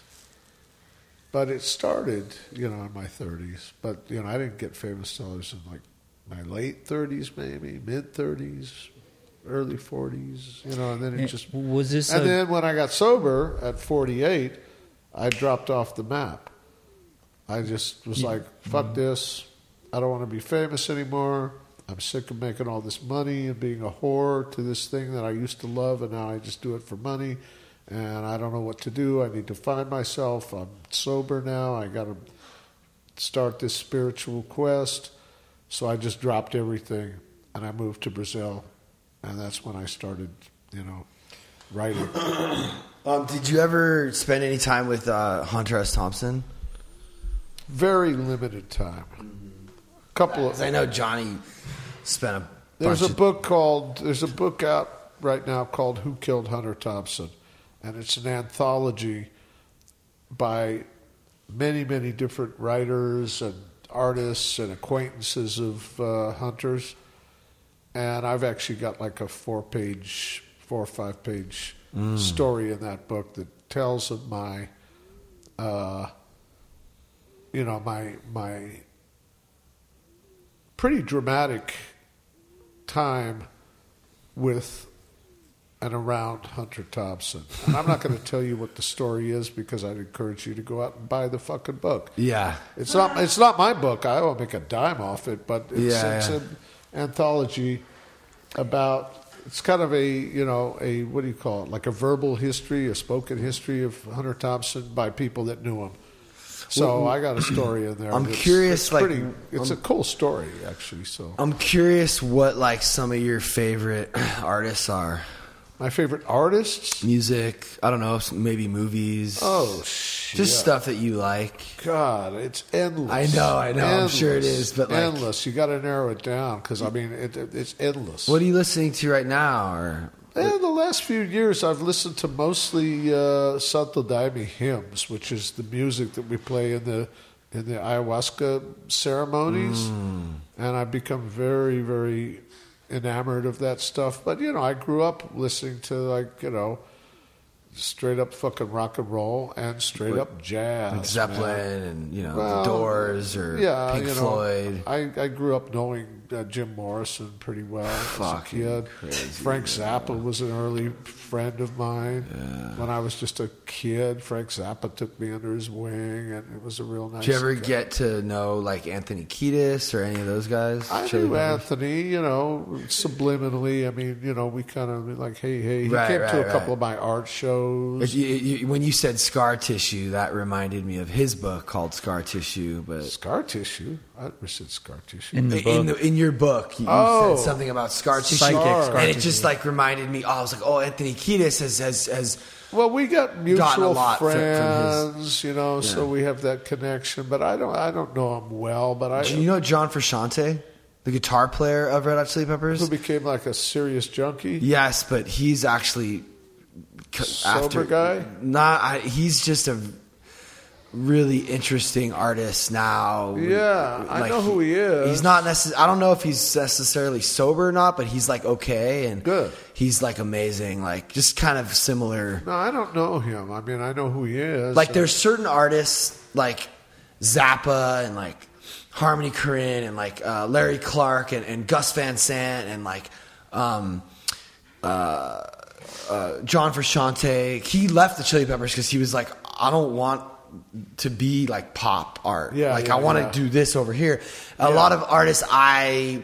I think Pink Floyd kind of had something like that, and like Radiohead, and you know, groups that whether you become uber popular or not, when you're doing something that's very specific and you're wanting to do it, it's coming from a place of like, like Vincent Gallo. Like, have you seen Buffalo '66? yeah, I hated it. Oh, you didn't like Buffalo '66? I don't think so. Maybe Is that the one where there was like a lot of? No, that was actually I did like that. Buffalo '66 is No, I uh, liked that movie. Yeah, he- I liked that movie. Yeah. That movie was good. I know Vincent. Oh, fistful. so these are art. I, I consider you to be someone that I look at as sort of in this same kind of circle of people who. Jim Jarmusch should. That's I, that's I, I read a Jim Jarmusch qu- quote, well, Jim Jarmusch. and that's is, a that's a perfect example of the kind of person I'm talking about. well, Jim Jarmusch is family to me. I Dude. mean, you know we. Coffee and cigarettes. Yeah, he's- right. he's total That's he did that, right? Yeah. Uh, can Coffee you can and you s- cl- tell us what you guys are talking about? Is this movies? Who- Yeah, it's artists. You know, it's like artists that that make art for like art's sake, and Yeah. and, and like Gus You Van mean Sant. cinema art? Yeah, well, okay. Gu- Gus Well, Van kind Sant of- did. He's talking about music, But Gu- like, here's an example. Okay, Gus Van Sant. whatever. Yeah, Gus Van Sant did a movie about Kurt Cobain called Last Days. Didn't see it. it's literally. He also did Good Will Hunting, which is like What amazing. the Like, movie? nominated for all. Hold You were on. talking about going back. You were talking about Vincent Gallo, and you said Buffalo '66, and I was like, "Yeah, that was a good movie." But there was one movie he Oh, did Brown after Bunny. that. I hated that. Yeah, it's, that was well, disgusting. Okay, but that's what I'm saying, right? Yeah, Chloe Sevigny That- actually what a sucks waste his, of Chloe fucking- Sevigny actually sucks his dick in the film. You see his dick, you see Chloe Sevigny giving him head what, what in the the fuck kind of bullshit is that? Well, I mean, it's just well, that's the thing that's so cool about Vincent Gallo is he makes stuff that that that, that no one's gonna like, just because he wanted to make it. You know what I mean? But Yeah. I, I hear what you're saying. I call that self-indulgent. Maybe I don't know. I, I thought that that movie So embodied sue some, me, Vincent. You know, but I, I mean, well because it was the, this painful. He was on crack, and it was a painful. I, I kind of forget what the thing was, but but Gus Van Sant made a movie about Kurt Cobain. you can't erase that shit once it's out there. I've heard some. I've heard some like- stuff about that. He he he got some flack about. That. Yeah, that. I love yeah. that. I love that he did something like that. Oh, oh. Well, I guess it's cool Joaquin he- Phoenix. Joaquin Phoenix did "I'm Still Here" with Casey Affleck about him trying to become a rapper. You Wow. remember? You, you know when Joaquin Phoenix? I remember when Dee Dee Ramone, who was a good friend of mine, became a fucking rapper for a while. Do you remember his Dee Dee Ramone as a rapper? No. Dude. Google that shit on fucking YouTube or whatever and just go like Dee Dee Ramone raps. Right. So was Dee Dee the one of Dee Dee Ramone guitar was like- players or was Dee Dee the player? Ramone was Dee Dee Ramone. I know, but which one was he? Was he? I don't know, the bass singer. player or whatever. Right, right, right, he was a. We we had the same NOFX, like no, NOFX. We just got a chance to film NOFX. They're another example of this kind of. There was a girl that uh, that he'd been going out with when she was like thirteen, and then I got her when she was seventeen. You know, sloppy seconds to Dee Dee Ramone, I also think the Ramones were that too. and I was with her for like five years. God, Like- like Dee Dee, I did all these tattoos on him. Dee Dee was the coolest fucking dude in the world. Mm. I mean, he was just no guile, no What's Guile? guile like no posing no you know trying to be anything Yeah, yeah, Dee Dee yeah, was yeah, just yeah. like yeah man you know what the fuck you know and then he went into this thing was he like yeah this fucking rock and roll thing I, I, I, I think rap is going to be my next groove you know and he be, he did this fucking rap song that was like so demented and so fucked up, so deranged, and so authentic. Just it was beautiful. But I mean, it's really the most fucked up thing in the world. It's hmm. Dee Dee Ramone being a rapper, mm-hmm. and just Andy Kaufman. I think he was kind of slightly retarded, you know. Hmm. Love that guy, man. Yeah, the Ramones are great. Like Andy Oh Kaufman. my god, the best. um, you know the, these kinds of artists who just you know I, I don't know i'm always interested in someone that's doing something different Yeah. and like unique that hasn't been done before and i just that's always what i've loved Everything's been done before. It's just a matter of doing it with a next level of authenticity or, or making Where it your feel, own. yeah and Making re- it your own. and it really feels like you haven't seen like when joaquin phoenix so just to give you some He's like, a fucking genius. yeah but guy, just to man. give you like a little bit of cl- like he's been through some dark shit. Well, so he actually wasn't trying to become a rapper, right? He was making a four year long movie with Ben Affleck's brother, Casey, about um, him quitting acting after receiving an Oscar for Gladiator. I want to be quit. I'm quitting acting. Good. And I'm going to start rapping, right? That's but it was a it was a it was a it was a character study on a fictional character. You know, he, he wasn't actually trying to become a rapper, but the entire world thought he was. He went on Letterman. he had his glasses on. He was disrespectful. He he he went. He performed at Live. He Giant beard, his hair is like you- super You've long. seen the image of Joaquin Phoenix with the beard and the glasses, and he puts. He, Letterman says, "You come to my fucking interview. You you're chewing gum on my interview." He says, "All right." He takes the gum. He puts it on the desk. it's like crazy, and you're ev- literally the whole world was like, "Fuck this fool. He's tripping." How dare you like walk away from this kind of career? But then, like, and actually, he didn't. So he didn't. He couldn't get a role for four years after this movie was made because nobody knew whether it was real or not. And then he came back um, the master, her, um, you know, nominated for all these academy. He came back like four years later, just swinging. Like Yeah. he's st- still a great actor. oh, he's a fucking genius. But to do something like that, that's my favorite thing he's ever done because it was like he played that role for four years. wow. Everyone hated him for doing it, but he, I mean, there's footage in this movie of him doing coke with hookers and, you know, making music and complaining about how Leonardo DiCaprio gets the private jet and he's fucking in the minivan and just he, he, he went into this really selfish, like, eh, like, um, Oh, God. you saw he meets with Ben Ben Stiller and he's like Ben Stiller and he's like making fun of. Have you seen the movie? yeah, Dude, it's been a while, It is but like you're just like, what the fuck is going on? Yeah. And I don't know why it's not more popular. The only thing I can think of, or anyone who's ever done anything like that, it's like Andy Kaufman. You know, like the world hated Andy Kaufman because Who's he was Andy Kaufman? wrestling the guy, the comedian who was like who wrestled women and See, I'm not really. You remember that show Terrible Taxi? come. That old that old show I in the lived in seventies. Brazil, you know, most of those years. I mean, I, I, I'm, I'm, I'm kind of. There's big gaps in my cultural, uh, Right. you know, uh, understanding of you know American culture. I mean, there's some things that I really deeply know about that a lot of people never even heard of, and then there's other things that like everybody knows about, and I'm like, who, what, Right. You know, I missed whole decades in Huh. this country by living in South America. You know, so uh, there's a lot of shit that gets talked about that's common knowledge to most of y'all. That I'm just like, what? Well, that's what know, you, I'm meant like about Winkle, the you know? podcast and stuff. Like you don't. Yeah.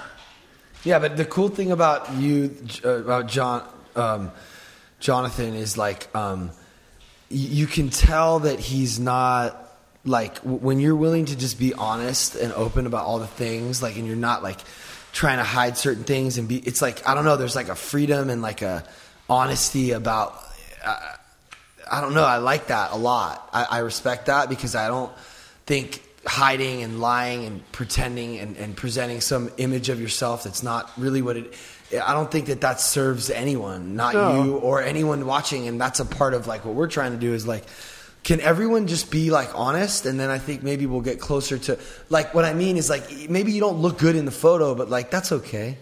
I've got a little You can sticker. post it anyway. I got a little sticker over my mirror where I have a mirror in my kitchen that I usually look in once or twice a day, and there's a sticker above it that says, My vulnerability makes me strong. Mm-hmm. That's like everything, dude. Yeah. That's the fucking message, bro. And I love like you really.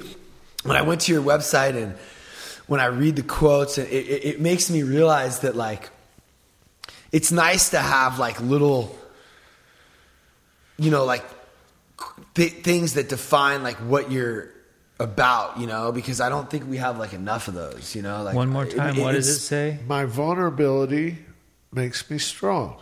Like that's Yeah. a great. That's like what Joe Rogan said on this thing I was listening to today, where he said, you know, it builds character to get your ass whipped. Yeah. And we all know that as people in recovery because we wouldn't have survived all these years without our fucking medication and it's not only survived but fucking thrived and prospered and triumphed in so many areas. We wouldn't have been able to do that if we had not been whipped into some fucking submission, right? Mm-hmm. I mean, nobody sailed into fucking, you know, alcoholic Yeah. recovery on the wings of victory. It's just you know? so We- it's we just so the opposite of what this. you're taught. Learn how to win, success, you know, blah blah. But It's totally counter- counterintuitive to this whole fucking materialistic culture. It's totally counterintuitive, but it's the it's the only true path. I mean, at least for I think so. people like us. I think so. Yeah. And we're the lucky ones, believe me. There's a whole world of zombies out there walking around with their fucking face masks on, watching TV 24 7 and, you know, the, jumping off fucking, you know, 20 story windows because. It's not TV anymore. Now it's social media and Oh, like uh, the whole thing, the Yeah. whole matrix is designed to enslave the human consciousness yeah. and turn us It's into actually it actually robots. is designed. They have algorithms that Oh are yeah. designed. To, oh yeah. So and now they got this fucking is my greatest strength. Is my strength. My Now they got like fucking. Wait a minute. They, they, now they got like fucking Elon Musk. You know, like wanting to implant fucking you know Oh, Elon. Yeah, into yeah, yeah. people's Oh, the brains Neuralink. Neuralink. Neuralink. I, But so, but wait, you said my vulnerability is my Strength. strength. something like that. I think it might be my greatest strength. Well, my vulnerability makes me strong. I don't know about greatest. I mean, you, that's making it top. I think it kind of is though, because if you can, Something to think about. it is for me. Like it's been a journey that I'm on, and and and it's kind of like we just watched this documentary, um, The Social Dilemma. Do you see it? Yeah. Oh, I've heard. See, of I that. like talking to. wi- I like It's, it talks about that. what See, you were here's the just thing talking about. Elon Musk. I gotta How- watch that. Yeah, you, know, do. like- yeah. Humans are evolving. Where's my Okay, the internet and technology is a part of that evolution. So we can have an open mind. What are you looking for? my little BlackBerry phone? Oh right, yeah. It's, That's where I write everything down. or we can know. be find it. we can fight it. I, I don't necessarily. Yeah, I'm a know. futurist. I'm about the future. Like, I'll get a Neuralink. Well, But people What? are a lot of people are like, "Oh my god! Like, what if you go blind?" I'll, I'll maybe wait for the But no, second that's what I'm generation, but saying, I is, want like, to be I with don't it. know. I don't know. I I, I, I would too. Don't do that, man. So I don't know. Don't you dare do that, man. That that would be game over. No, no. I, don't. can, uh, what if we have an open mind? And I mean, look, I was able to look up stuff while he was sitting here. Quotes. It made the podcast better. The information is all here. I can Yeah. use this in a good way or a bad way. So what's the problem? Like, yeah, let's all get closer to the truth. Let's all get more information available to us right now. Like let's let's do it. Let's let's evolve. Let's Yeah, What's up, bro? yeah. You know that is Yeah. it was he's, he's not even a boomer. He's for, Well, further- even even people, even people my age are super against the Neuralink Yeah, and yeah. everything. Just because it's like they're afraid, like they're afraid we're gonna become robots, but like we're already robots, dude. Or like people are afraid of like having a chip in their head.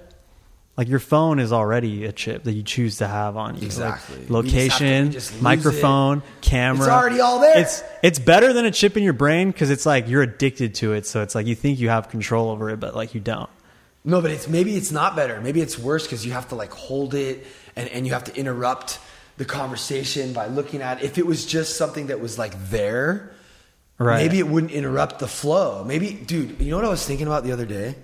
How fucking dope would it be if I could just like transmit what I was trying to say to you? I think that's what he's trying to do with Neuralink, right? But dude, like like Charlie got here, and what if I could just look at him and be like, you know, I love you. you know, I don't know. It's like you can't describe certain things with words. Yeah. they're limiting. But if you could, like, But what if you're transmitting things you don't want to? you wouldn't. You choose what. See, that's the other thing about evolution and technology is you can never predict what it's going to look like. If you watch like the original Blade Runner, like you know, Ridley Scott's like really good at like predicting what the future is going to look like. That movie takes place in the future, 2020. Whoa. Yeah. That's when, but but because Blade Runner was made in '79, I think. But his version of the future, like he didn't think we were going to have touch screen phones. And Yeah. I don't think that the He idea of a didn't cell get phone. it right. Who got it right was fucking Stanley Kubrick. George Orwell. Oh yeah, he's ill. You know who that is? Yeah. Oh wait, Aldous George Orwell. Huxley.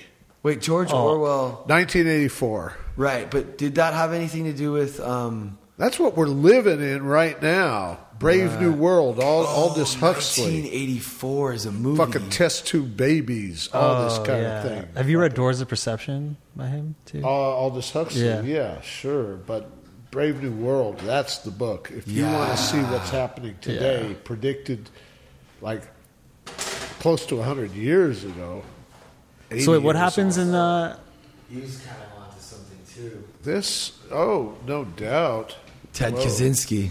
Holy shit. You know who that is? No. Yeah, of course. The course. Unabomber. Oh shit! That's his book. Wow. Whoa, how is it? Yeah, you know, he his had them was. publish this. He, on the guy was a fucking genius. like, See, that's the thing. Is like the difference between like a genius a- a- and a psychopath. Like uh, most leaders, most horrible, evil leaders, they were like onto something. But they Look at just this. their ego. First, just let us fucked it up. postulate You know what that I the mean? Like, but if they could Holy just shit, this is like. I I'm wanna read that. Can I randomly take that over the page. First of all, the title is. First, let us postulate that the computer scientists succeed in developing intelligent machines that can do all things better than human beings can do them. In that case, presumably all work will be done by vast, highly organized systems of machines, and no human effort will be necessary. Either of two cases might occur. The machines might be permitted to make all of their own decisions without human oversight, or else human control over the machines might be retained. And he just goes on and on. The, the book is called Industrial Society fuck. and its Future. And it's about why the Industrial Revolution is going to is the is the beginning of the decline Yeah. of the human race. So Open why the did you do the? hell. Why did you do the bombing? Well, it was a statement saying these are the things that are wrong. I'm bombing these things, like Okay. you know the, these these these things that are contributing to the Industrial Revolution uh, uh, happening. God like damn. So- you should watch the the uh, it's called Manhunter. It's a it's a show. Can we do a little? Uh, Have you heard of? I see it on Netflix, right? Yeah, that's It's the show about uh, Ted Kaczynski. Oh, wow. Them trying to catch him. The guy couldn't be caught. They had no idea Yeah. who he was or how he was doing it. He was having bombs. Yeah. He was making them in, his, in the them. cabin in the woods and having them mailed. And he was just, he was a Harvard graduate, I think. Whoa. Oh, no, yeah. like, dude was like retarded smart. Yeah.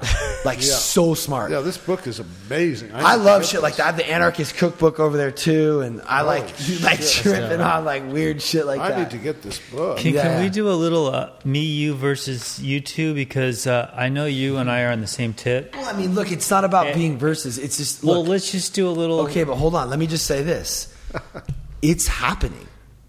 Okay, Yeah. you you can't fight it. Yep. Right. So what are you going to do? Well, you want to well, argue I- about it? I don't. I could argue your point. Okay. No, but I could literally build. Fine, I'm let's- an let's not do it. No, no, no. We could do it. I'm down to do it. But before we do it, I just want to say that I have records here. There are vinyl records. I love vinyl. I love old film. I love vintage old things. I love jazz. Yeah. This is his jazz record I'm listening to. Is Red Garland. Oh my God, Miles I grew up Davis. with this shit. But uh, I love old stuff. Okay, it doesn't mean that I'm gonna fucking abandon. The future is the internet. It's technology. It's social media. y- y- y- good luck trying I'm not to fight even. it. I'm not even talking that But I'm old. I'm, saying if- talking really like old, like thousands of years old. It's, well, you, we're, we're never going to be able to go back to that. So let's well, never, embrace the never say future. never because it might go full cycle. Yeah, It may have know. already Maybe. existed. Who is that? Tell her I said hi. Anyway, I think this conversation is interesting because it brings out other things that are Yeah. higher laws and stuff. But I we, mean, my, my, my thing is like I just try to use what's available to me. Like, dude, trust me, starting a TikTok account for me was like hard because I didn't. It's girls, they're dance, it's all dancing and weird things. And I'm like, I'm good. I don't want to fucking do that. I, I just want to like have my Instagram. But I like did it anyway, and I tried it out because I want to have an open mind and I want to try to was I but was I trying to copy what everyone else is doing? No, I'm like I'm gonna do I'm gonna do my version of it. And it was like, you know, we can use these things as tools to do good. understood. Okay, so what is your argument? Okay, it's not an argument. I have a hypothesis. It's not a theory, it's Billy's hypothesis. So, Billy's hypothesis is that before civilization, when everybody was a nomad pretty much, all tribes were nomadic, that this was the pinnacle of humanity. And that we can't even understand their connection and their senses in modern day humans mm-hmm. and how they were advanced with the natural yeah, Joe, world. Joe Rogan talks a lot about this, and something Well, there's destroyed all that, indigenous, right? there's untouched, uncontacted indigenous cultures. Mm-hmm. For instance, in the you know in the jungles of Brazil, there's indigenous, you know, millennial Understood, but we can't get in their heads because we're not. But they're from living that. by the, the laws of nature. They're living in a pure. But you what know- I want to know, like they can tell when it's going to rain mm. yeah, before anyone else, or because they're part of the ecosystem. they the can ecosystem. see like a tree or a branch, and there's a.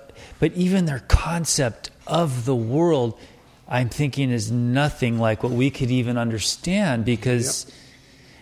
because they are connected to nature, to the Gaia, to the planet, to the Yeah, but there might even be Stars. more. There, I think there's more even. Like They're- the oh, they're pyramids. connected. Yeah, more like how than did the pyramids get built? There it is, right there. Well, they're connected to higher technologies because Right. they're in contact with higher sources that we don't even won't almost show themselves. almost us. would be like animals like they just are like time maybe isn't even a thing yeah, right Yeah, like they don't wear a watch.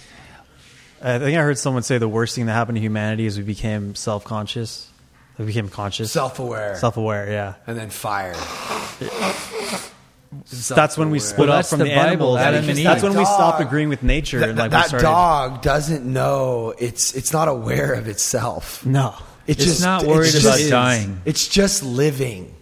Yeah. It's in the moment. but but anyway We this can't even be in the moment because we're so aware of. Being alive. Yeah, and we it's need to be distracted all the time but the thing is it's just to me a very interesting conversation because i want to get to the crux of human of what it is to be human. And what it is to be human here in the 2020 is not what it was 5000 years ago. And in fact maybe we were more human 5000 years ago and what we are now is just distracted. Yeah, that's Um, yeah. And that's why you have found this path from ancient tradition, right? Like possibly, and that's how you, and it's even when you get that peace beyond, you know, they talk about beyond understanding, it's, you're part of all of it, even the stars and the, Yeah. you know, in a way that's hard to explain because it's your own experience. Do you know what I mean, though? Yeah, it's unexplainable except through connection with, you know, that I know, I bore- totality I of bore the shit experience. out I of these think- I guys mean, I when I think the talk internet about No, can be I'm a- like, dude, are you kidding me? There's nothing more important. I love. I, that's why I love Billy, and I love talking about this. I'm sorry. I'm just. There's a lot. I'm. Pr- I'm trying to pr- promote this so people actually hear it. well, that's what, I'm I was. Well, that's what I was going to talk about. Like the internet can be spiritual. Like what he's doing, he's using Sure. the internet to spread the message Yeah, of it, recovery. it distracts me sometimes from the moment, but, but, but I'm just trying to share it with all It's the a other tool. And like any tool, it can be used to destroy good or or, it can be used to build. You Yeah. know, it's like Yeah, uh, that's right. How And we what use if- it says that about But us, what not if the I? technology. What if I didn't need to like make the stuff? if what it's if I used just- with consciousness and conscious intent, then it's a beautiful tool. If it's used unconsciously, it could just you know cripple the essence of your humanity, and that's you know a tool is just an inert object. It's a tool. Yeah. It, it doesn't have a personality. It's what you do with it. What your intention is to use it for. Well, you know what seems to be the barrier is capitalism. Because I have this idea that maybe one day technology and the natural world could coexist, but it's capitalism that is addicting you, greed? addicting you to, because you don't know, I don't think you know what it's like. These guys are addicted to their phones. You're becoming. I'm becoming addicted to the phone. I won't do it. Um, That's BlackBerry. g- good for you. But it's a- oh shit, yeah. yo. It's a relic. Let me just see. Good this for you, real man. quick. Hold on. Let me just see this real quick. Um, so I just want to say our, our guest tonight is Jonathan Shaw, prolific tattoo artist, writer, friend of um, Charles Bukowski, Iggy Pop, a bunch of amazing, cool people, and he still has his BlackBerry. Why? Why? Because I don't want to participate in the fucking madness of technology addiction. This is a useful tool for me. I can write books on it. I can make phone calls. I can send text messages, and you know, I don't want to be. Connected to the matrix. So Hey, I respect that. I really do. And um, um, I tried to do that and failed like really hard. Kaczynski definitely respected that. Too. yeah, well, you know, But I think because I was like, I, I want to connect. You know what? We should all read this I'm- book. let me all do it for us. yeah. Because I think that's what's so cool is I'll, That's I we need do it. people like you taking the fucking bullet Yeah. for Yeah. us. You know, For sure.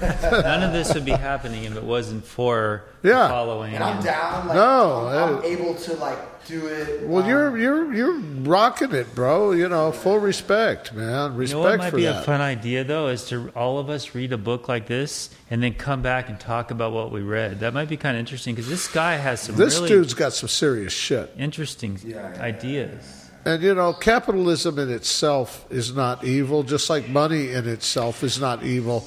You know, if you look at communist societies or communist uh, countries, there's never been a happy ending. No, no, I, I'm completely. It's that's my biggest ended with fear right now. Totalitarian, you know, dictatorships. Look at China, man. they have like a second Holocaust going on right now. It's Well, exactly. They make my fear right now like a is we're going to become. Right. And it, nobody knows. It's weird. Like it doesn't make the mainstream media because they No, a lot of news companies have totally- ties to China.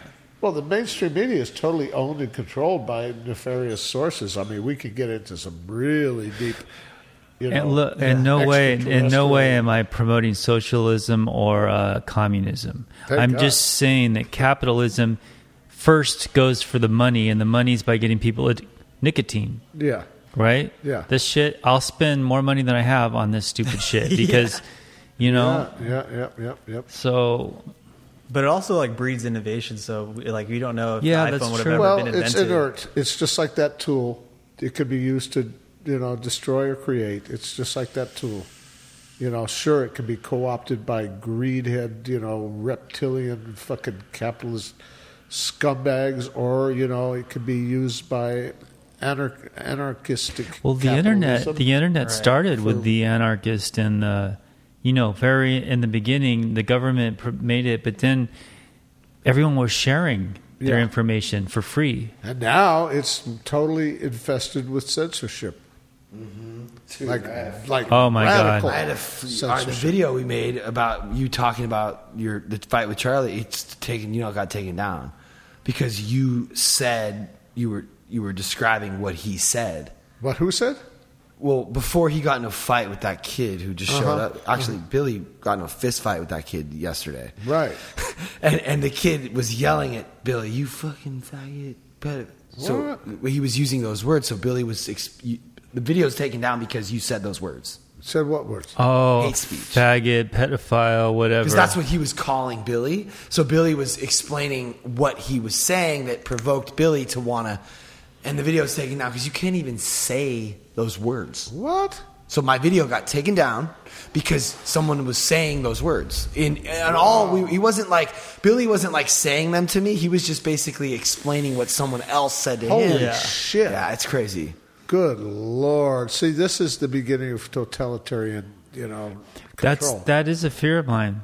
That we'll mean, go so far into that we won't be able to get back. Well, it's already there. It's already Right. there. Look, you Even know, if you're not like calling anyone one. I mean, now No, it's the same. actually I'm you, not- you I'm can't not, like, even super say against that. You you know can't not even that mad. you can't Because- even say hello, because- ladies and gentlemen. You got to say hello, ladies and gentlemen. Everyone between, outside of, and remotely abstractly related to one of those. That's But how you have to I introduce get- yourself. I, I know. What? Wickham- hold on though. that, this is just like, eh. Yeah. because- but, This but is Wickham, I want to hear what Wickham like has to if, say. if someone Mass called if someone sad. called um, him the N word, like a hard R, and then he repeated it again, they called me the N word, the hard R. That would be a problem. So it's like the Good same thing with the F word.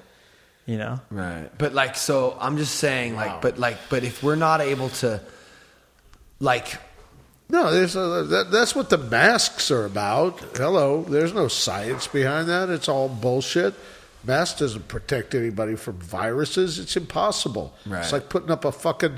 It's like putting up a fucking. Uh, you know, chain link fence to keep flies out of your house. You know, it's like I, it's I like it's further removing us from our humanity because we can't see our you expressions. can't. No face, Wow. no voice. Kinda it's a scary.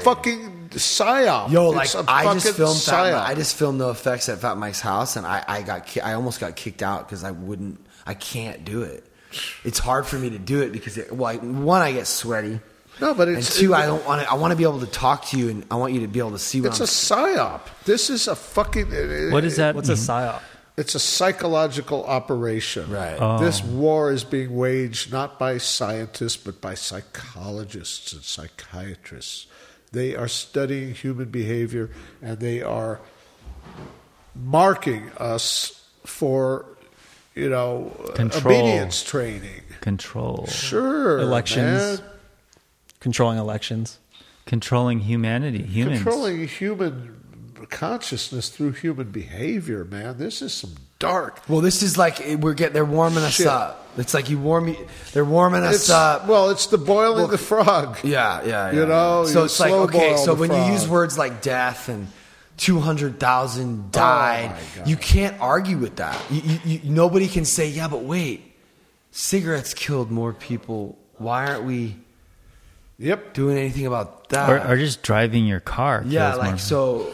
I don't know. It's just like I was reading something today, some statistics, and I thought to myself, I can't even because of the. Ch- it's almost like if somebody's like religious and they think you know they they believe that you shouldn't have uh, sex out of wedlock or whatever, they just say like you can't do it. It says it in the Bible, and that's just that's the end of the discussion. Like it, it Yet everybody does it. Certain things are like conversation enders. Yeah. So it's like it's an epidemic. People are dying.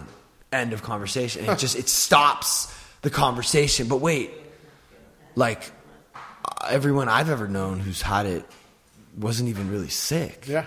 I've known a bunch of people who've had it, Sure. including Chris's mom, who was like well, very his sick. own. His, And can I say that? who- Can I say that? What? My brother. Yeah. My Yeah, his brother, brother had, had it. it. It's fun. Or whatever. I'm just saying, like, it's just. uh No, this As soon as you start talking about that, you're like insensitive and you don't care. I'm not even saying I know anything. No. Do you have a and- different opinion on this? Uh, yeah, a little bit. Let's hear it. Because I was watching this video today. I wanna hear it. Called "Scientists versus Flat Earthers." Oh, like real scientists, like climate scientists, like, and dude, they just got demolished, man. Like, cause like they would say things that they learned from like one website and like one YouTube video. Well, these guys studied it for seven years, and like they were calling the scientists uneducated, and it was like this whole thing, and like it really made me think about like what would be their like incentive to lie if someone like studied it for like seven years and if it was like a conspiracy they would have to all the hospital workers would have to keep it a secret No, no, no. It doesn't work that way. It does not work. I don't that think way. it's intentional. It's just the There's, consciousness. it's it's like a pyramid. You know the pyramid. At the top, there's the all-seeing eye. Those guys know everything. Then you go down the pyramid. When you get down the pyramid, it's all on a need-to-know basis. When you get down to the bottom pyramid, the foundation of the pyramid, the worker ants that hold the rest of the pyramid up, they don't know what they're working for. They don't know who's controlling them from the top. They know nothing. They're innocent. They think they're doing good because they have been only given this much information. Then you go up a couple levels and they have a little more information. But it's only the guys at the top that have all the information. Right. And, and they give the orders. But going all I'm saying is like I I would be insane to say that I know more than an epidemiologist with a PhD. Yeah, for sure. That's just insane. Well, that is insane. But there's for every epidemiologist that is supporting this fucking hoax, I could I could show you two that are saying are- this is all right. Bullshit. Did Yeah. you see the movie Plandemic? Look it up. No, is that where they say Bill Gates started? Oh man, it's this is a deep, deep, deep, deep rabbit hole. Deep. Yeah, yeah. Well, I- I've studied I- this extensively. I don't think we necessarily need to go into that. All I know is I just want to have an open mind, and I don't want to think I really know anything ever. I just, for me, it feels kind of like Open uh, mind is good. Yeah, it's, I want to have open mind. I just think that, like, you know, for my whole life, I've always believed that there was. Uh, it always felt to me like no matter who the president is, it's always kind of. It just always felt to me like there was something else happening. And There it- right it- when I saw JFK, Oliver Stone's JFK, I actually just posted about this today. Something inside of me changed when I saw that movie. That's why I love film so much because they're they have the ability to change a person in a way that no other art form does, I think. And JFK's assassination, you know, was like the way this movie shows it, it's pretty hard to argue that there's something off about that. And, you know, that's the way it's always been. There's always been other people. And if you think about it, whoever has the most money has the most power, and they're able to keep things the way they're supposed to be. And then I saw the Zeitgeist documentary. Have you seen the Zeitgeist? Yeah. I've seen the first one. and and the zeitgeist it makes sense that like you know you create these systems of economic wealth where you have like certain people that are like really controlling everything like you know rothschilds rockefellers different illuminati if you will or whatever and it's like a big it's like a game of chess where they're they're it's they're very very smart and they're and they're thinking about it before it happens they're like okay yeah so the pandemic it'll be good for this, this, and you know, the Twin Towers will be good because it will unite our country and it will give us a common enemy, and Right. then we'll be able to implement the um, the the Patriot Act, which will allow us to surveil everyone. Right. And then okay, it's like weird, like it's like they're so fucking smart and they've been doing it for so long that it's not Millennia. like. It- It's like even the smart people, they don't really know that it's. It's almost hard to believe that it's happening. Well, it's like what Joe Rogan was saying. Like it was a conspiracy theory that like Democrats and super rich celebrities like were pedophiles and like they had an island. And it, if you said that back in the day, it's- you're crazy. But Right. it was real. Yeah, yeah. it was like you, a do real you know, thing. Do you? Does anybody know where the phrase conspiracy theory originates from? no. what? Uh, the Cons- CIA fed that catchphrase to Oh. the FBI, who put it into the smarter. the widest consciousness. When? When did this happen? This was devised to debunk anybody who questioned the Warren report. Who questioned the what? the Warren Report, which was the official explanation of the circumstances surrounding the assassination of JFK. And it was just totally incredulous and absurd and ridiculous. And a five year old child with two brain cells working in unison. Like the bullet Could've- went like this. Uh, yeah, I mean, Right. It's crazy. It's insane. But It's it- but- but- but absolutely if you're- but if you- but but if- anybody that questioned that uh, bullshit is a report, conspiracy they, theorist. they said, "Oh, conspiracy theory is widely debunked." These are all catchphrases that are inserted in there to take credibility away from the truth. yes, Right. yes, It's yes. fucking beyond. Yeah. So so so that so as soon as you start talking about this stuff, they're like, yeah, even just saying that you're Widely considering a conspiracy theory kind of makes you seem crazy. And I'm not saying it's some big conspiracy theory. I'm just saying that It's if not a conspiracy theory if it's not a theory. if it's no longer a theory, if it's a theory, that's just, well, I think maybe this is an idea. Let's investigate it. Oh, well, all the evidence points to it being true. Well, if it's true, then it's a conspiracy truth. Hmm. And anybody that calls it a conspiracy theory is what I would call a conspiracy denier. Hello. Right. Hello. So I, I guess what I'm saying is that like I believe there are one percent of people that have all the wealth and the power, and I think there's even a smaller percentage of those people who are like really. I don't know. I don't want to say like puppet masters, but I just think that like you know, I think that like Bay of Pigs and 9/11 and Vietnam and like all these things are like they happened. They were intentionally doing these things. Well, you sound and I like think one of it's- them. I think it's happening, and I think it's happening right now. Again, I mean, it's always happening. You know, I think You that- sound like one of those conspiracy theorists, man. Right. Well, I mean, you know, and then once you're able to look at it 20 years later, in hindsight, you're like, oh, yeah, it makes sense. But when you're in it, like right now, it's hard to see because you're like, oh, I don't want to be insensitive. People are dying. This is serious. Like, and that's the other crazy thing is it's not like it actually is a real thing, right? But like the way that they're spinning it, like Black Lives Matter, like that's fucking real. Like this shit is fucked up. But like when But- Antifa comes in and does and, And makes George Soros, Yes, and- and who they- you're not allowed to talk about. Right. Yeah. Well, then they come in and they and they they they plant brick pallets and they and they make. It's almost like they're capitalizing off of Yeah. the, off of the um, They're using it. African Americans' They're it. pain. Like they're Yeah. making them look crazy. So now the black They're going. Lives. "Yeah, we're going to use this as a thing Yeah. because you can't even argue it, and it's like it is a thing, but now you're making it into something else so that we can be distracted from what's actually happening over here. Right. Um, it's like no longer. Democrat. It's like no, like it's people. Like what? Are, what? Like why are you trying to divide us? Why? Because Divide so- so and we're just- That's yeah, why. divide and conquer. like Control. A about lot of distractions right now Oh, from like insane. us be, being more united as a people. No, that'll, that can't. I mean, be we've never been more divided ever. And That can't be allowed to happen. Unity Yeah, is not the name of the game for these. Uh, you know, these but I don't really know. shit-eating, evil, fucking bitch, fuck. I don't know anything for sure.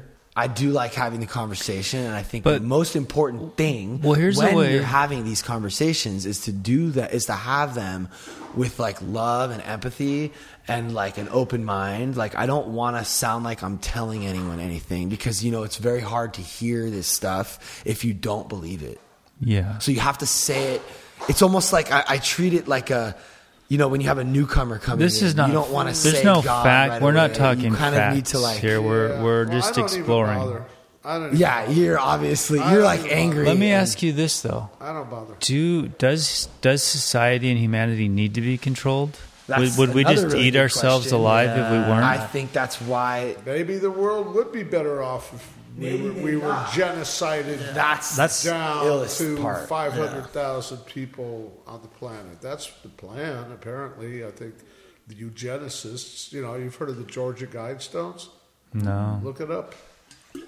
The plan is to depopulate the earth through genocide, through vaccinations, and to wind up with a population, target population of under 1 billion Thanos. human beings on, on, on the planet. That means they- One million. God, Pretty that's so small. Why so small? that's what they want.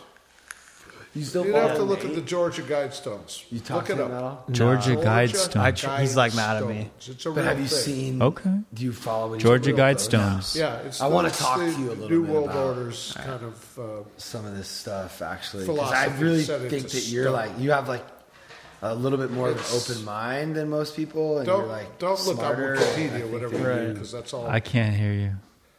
Don't look on Wip- Wikipedia, whatever Oh. you do, because that's run by not a the What reliable CIA. source. YouTube it or something? Okay, guys, um, Yeah, we're, you'll we've find it. we've reached our limit. Thank you for so much for coming. We're gonna do this again. Hopefully, Can we do it again? Yeah, I'm Yeah. going to be back here next week. Thanks I, for I love listening, your guys. Meeting, man.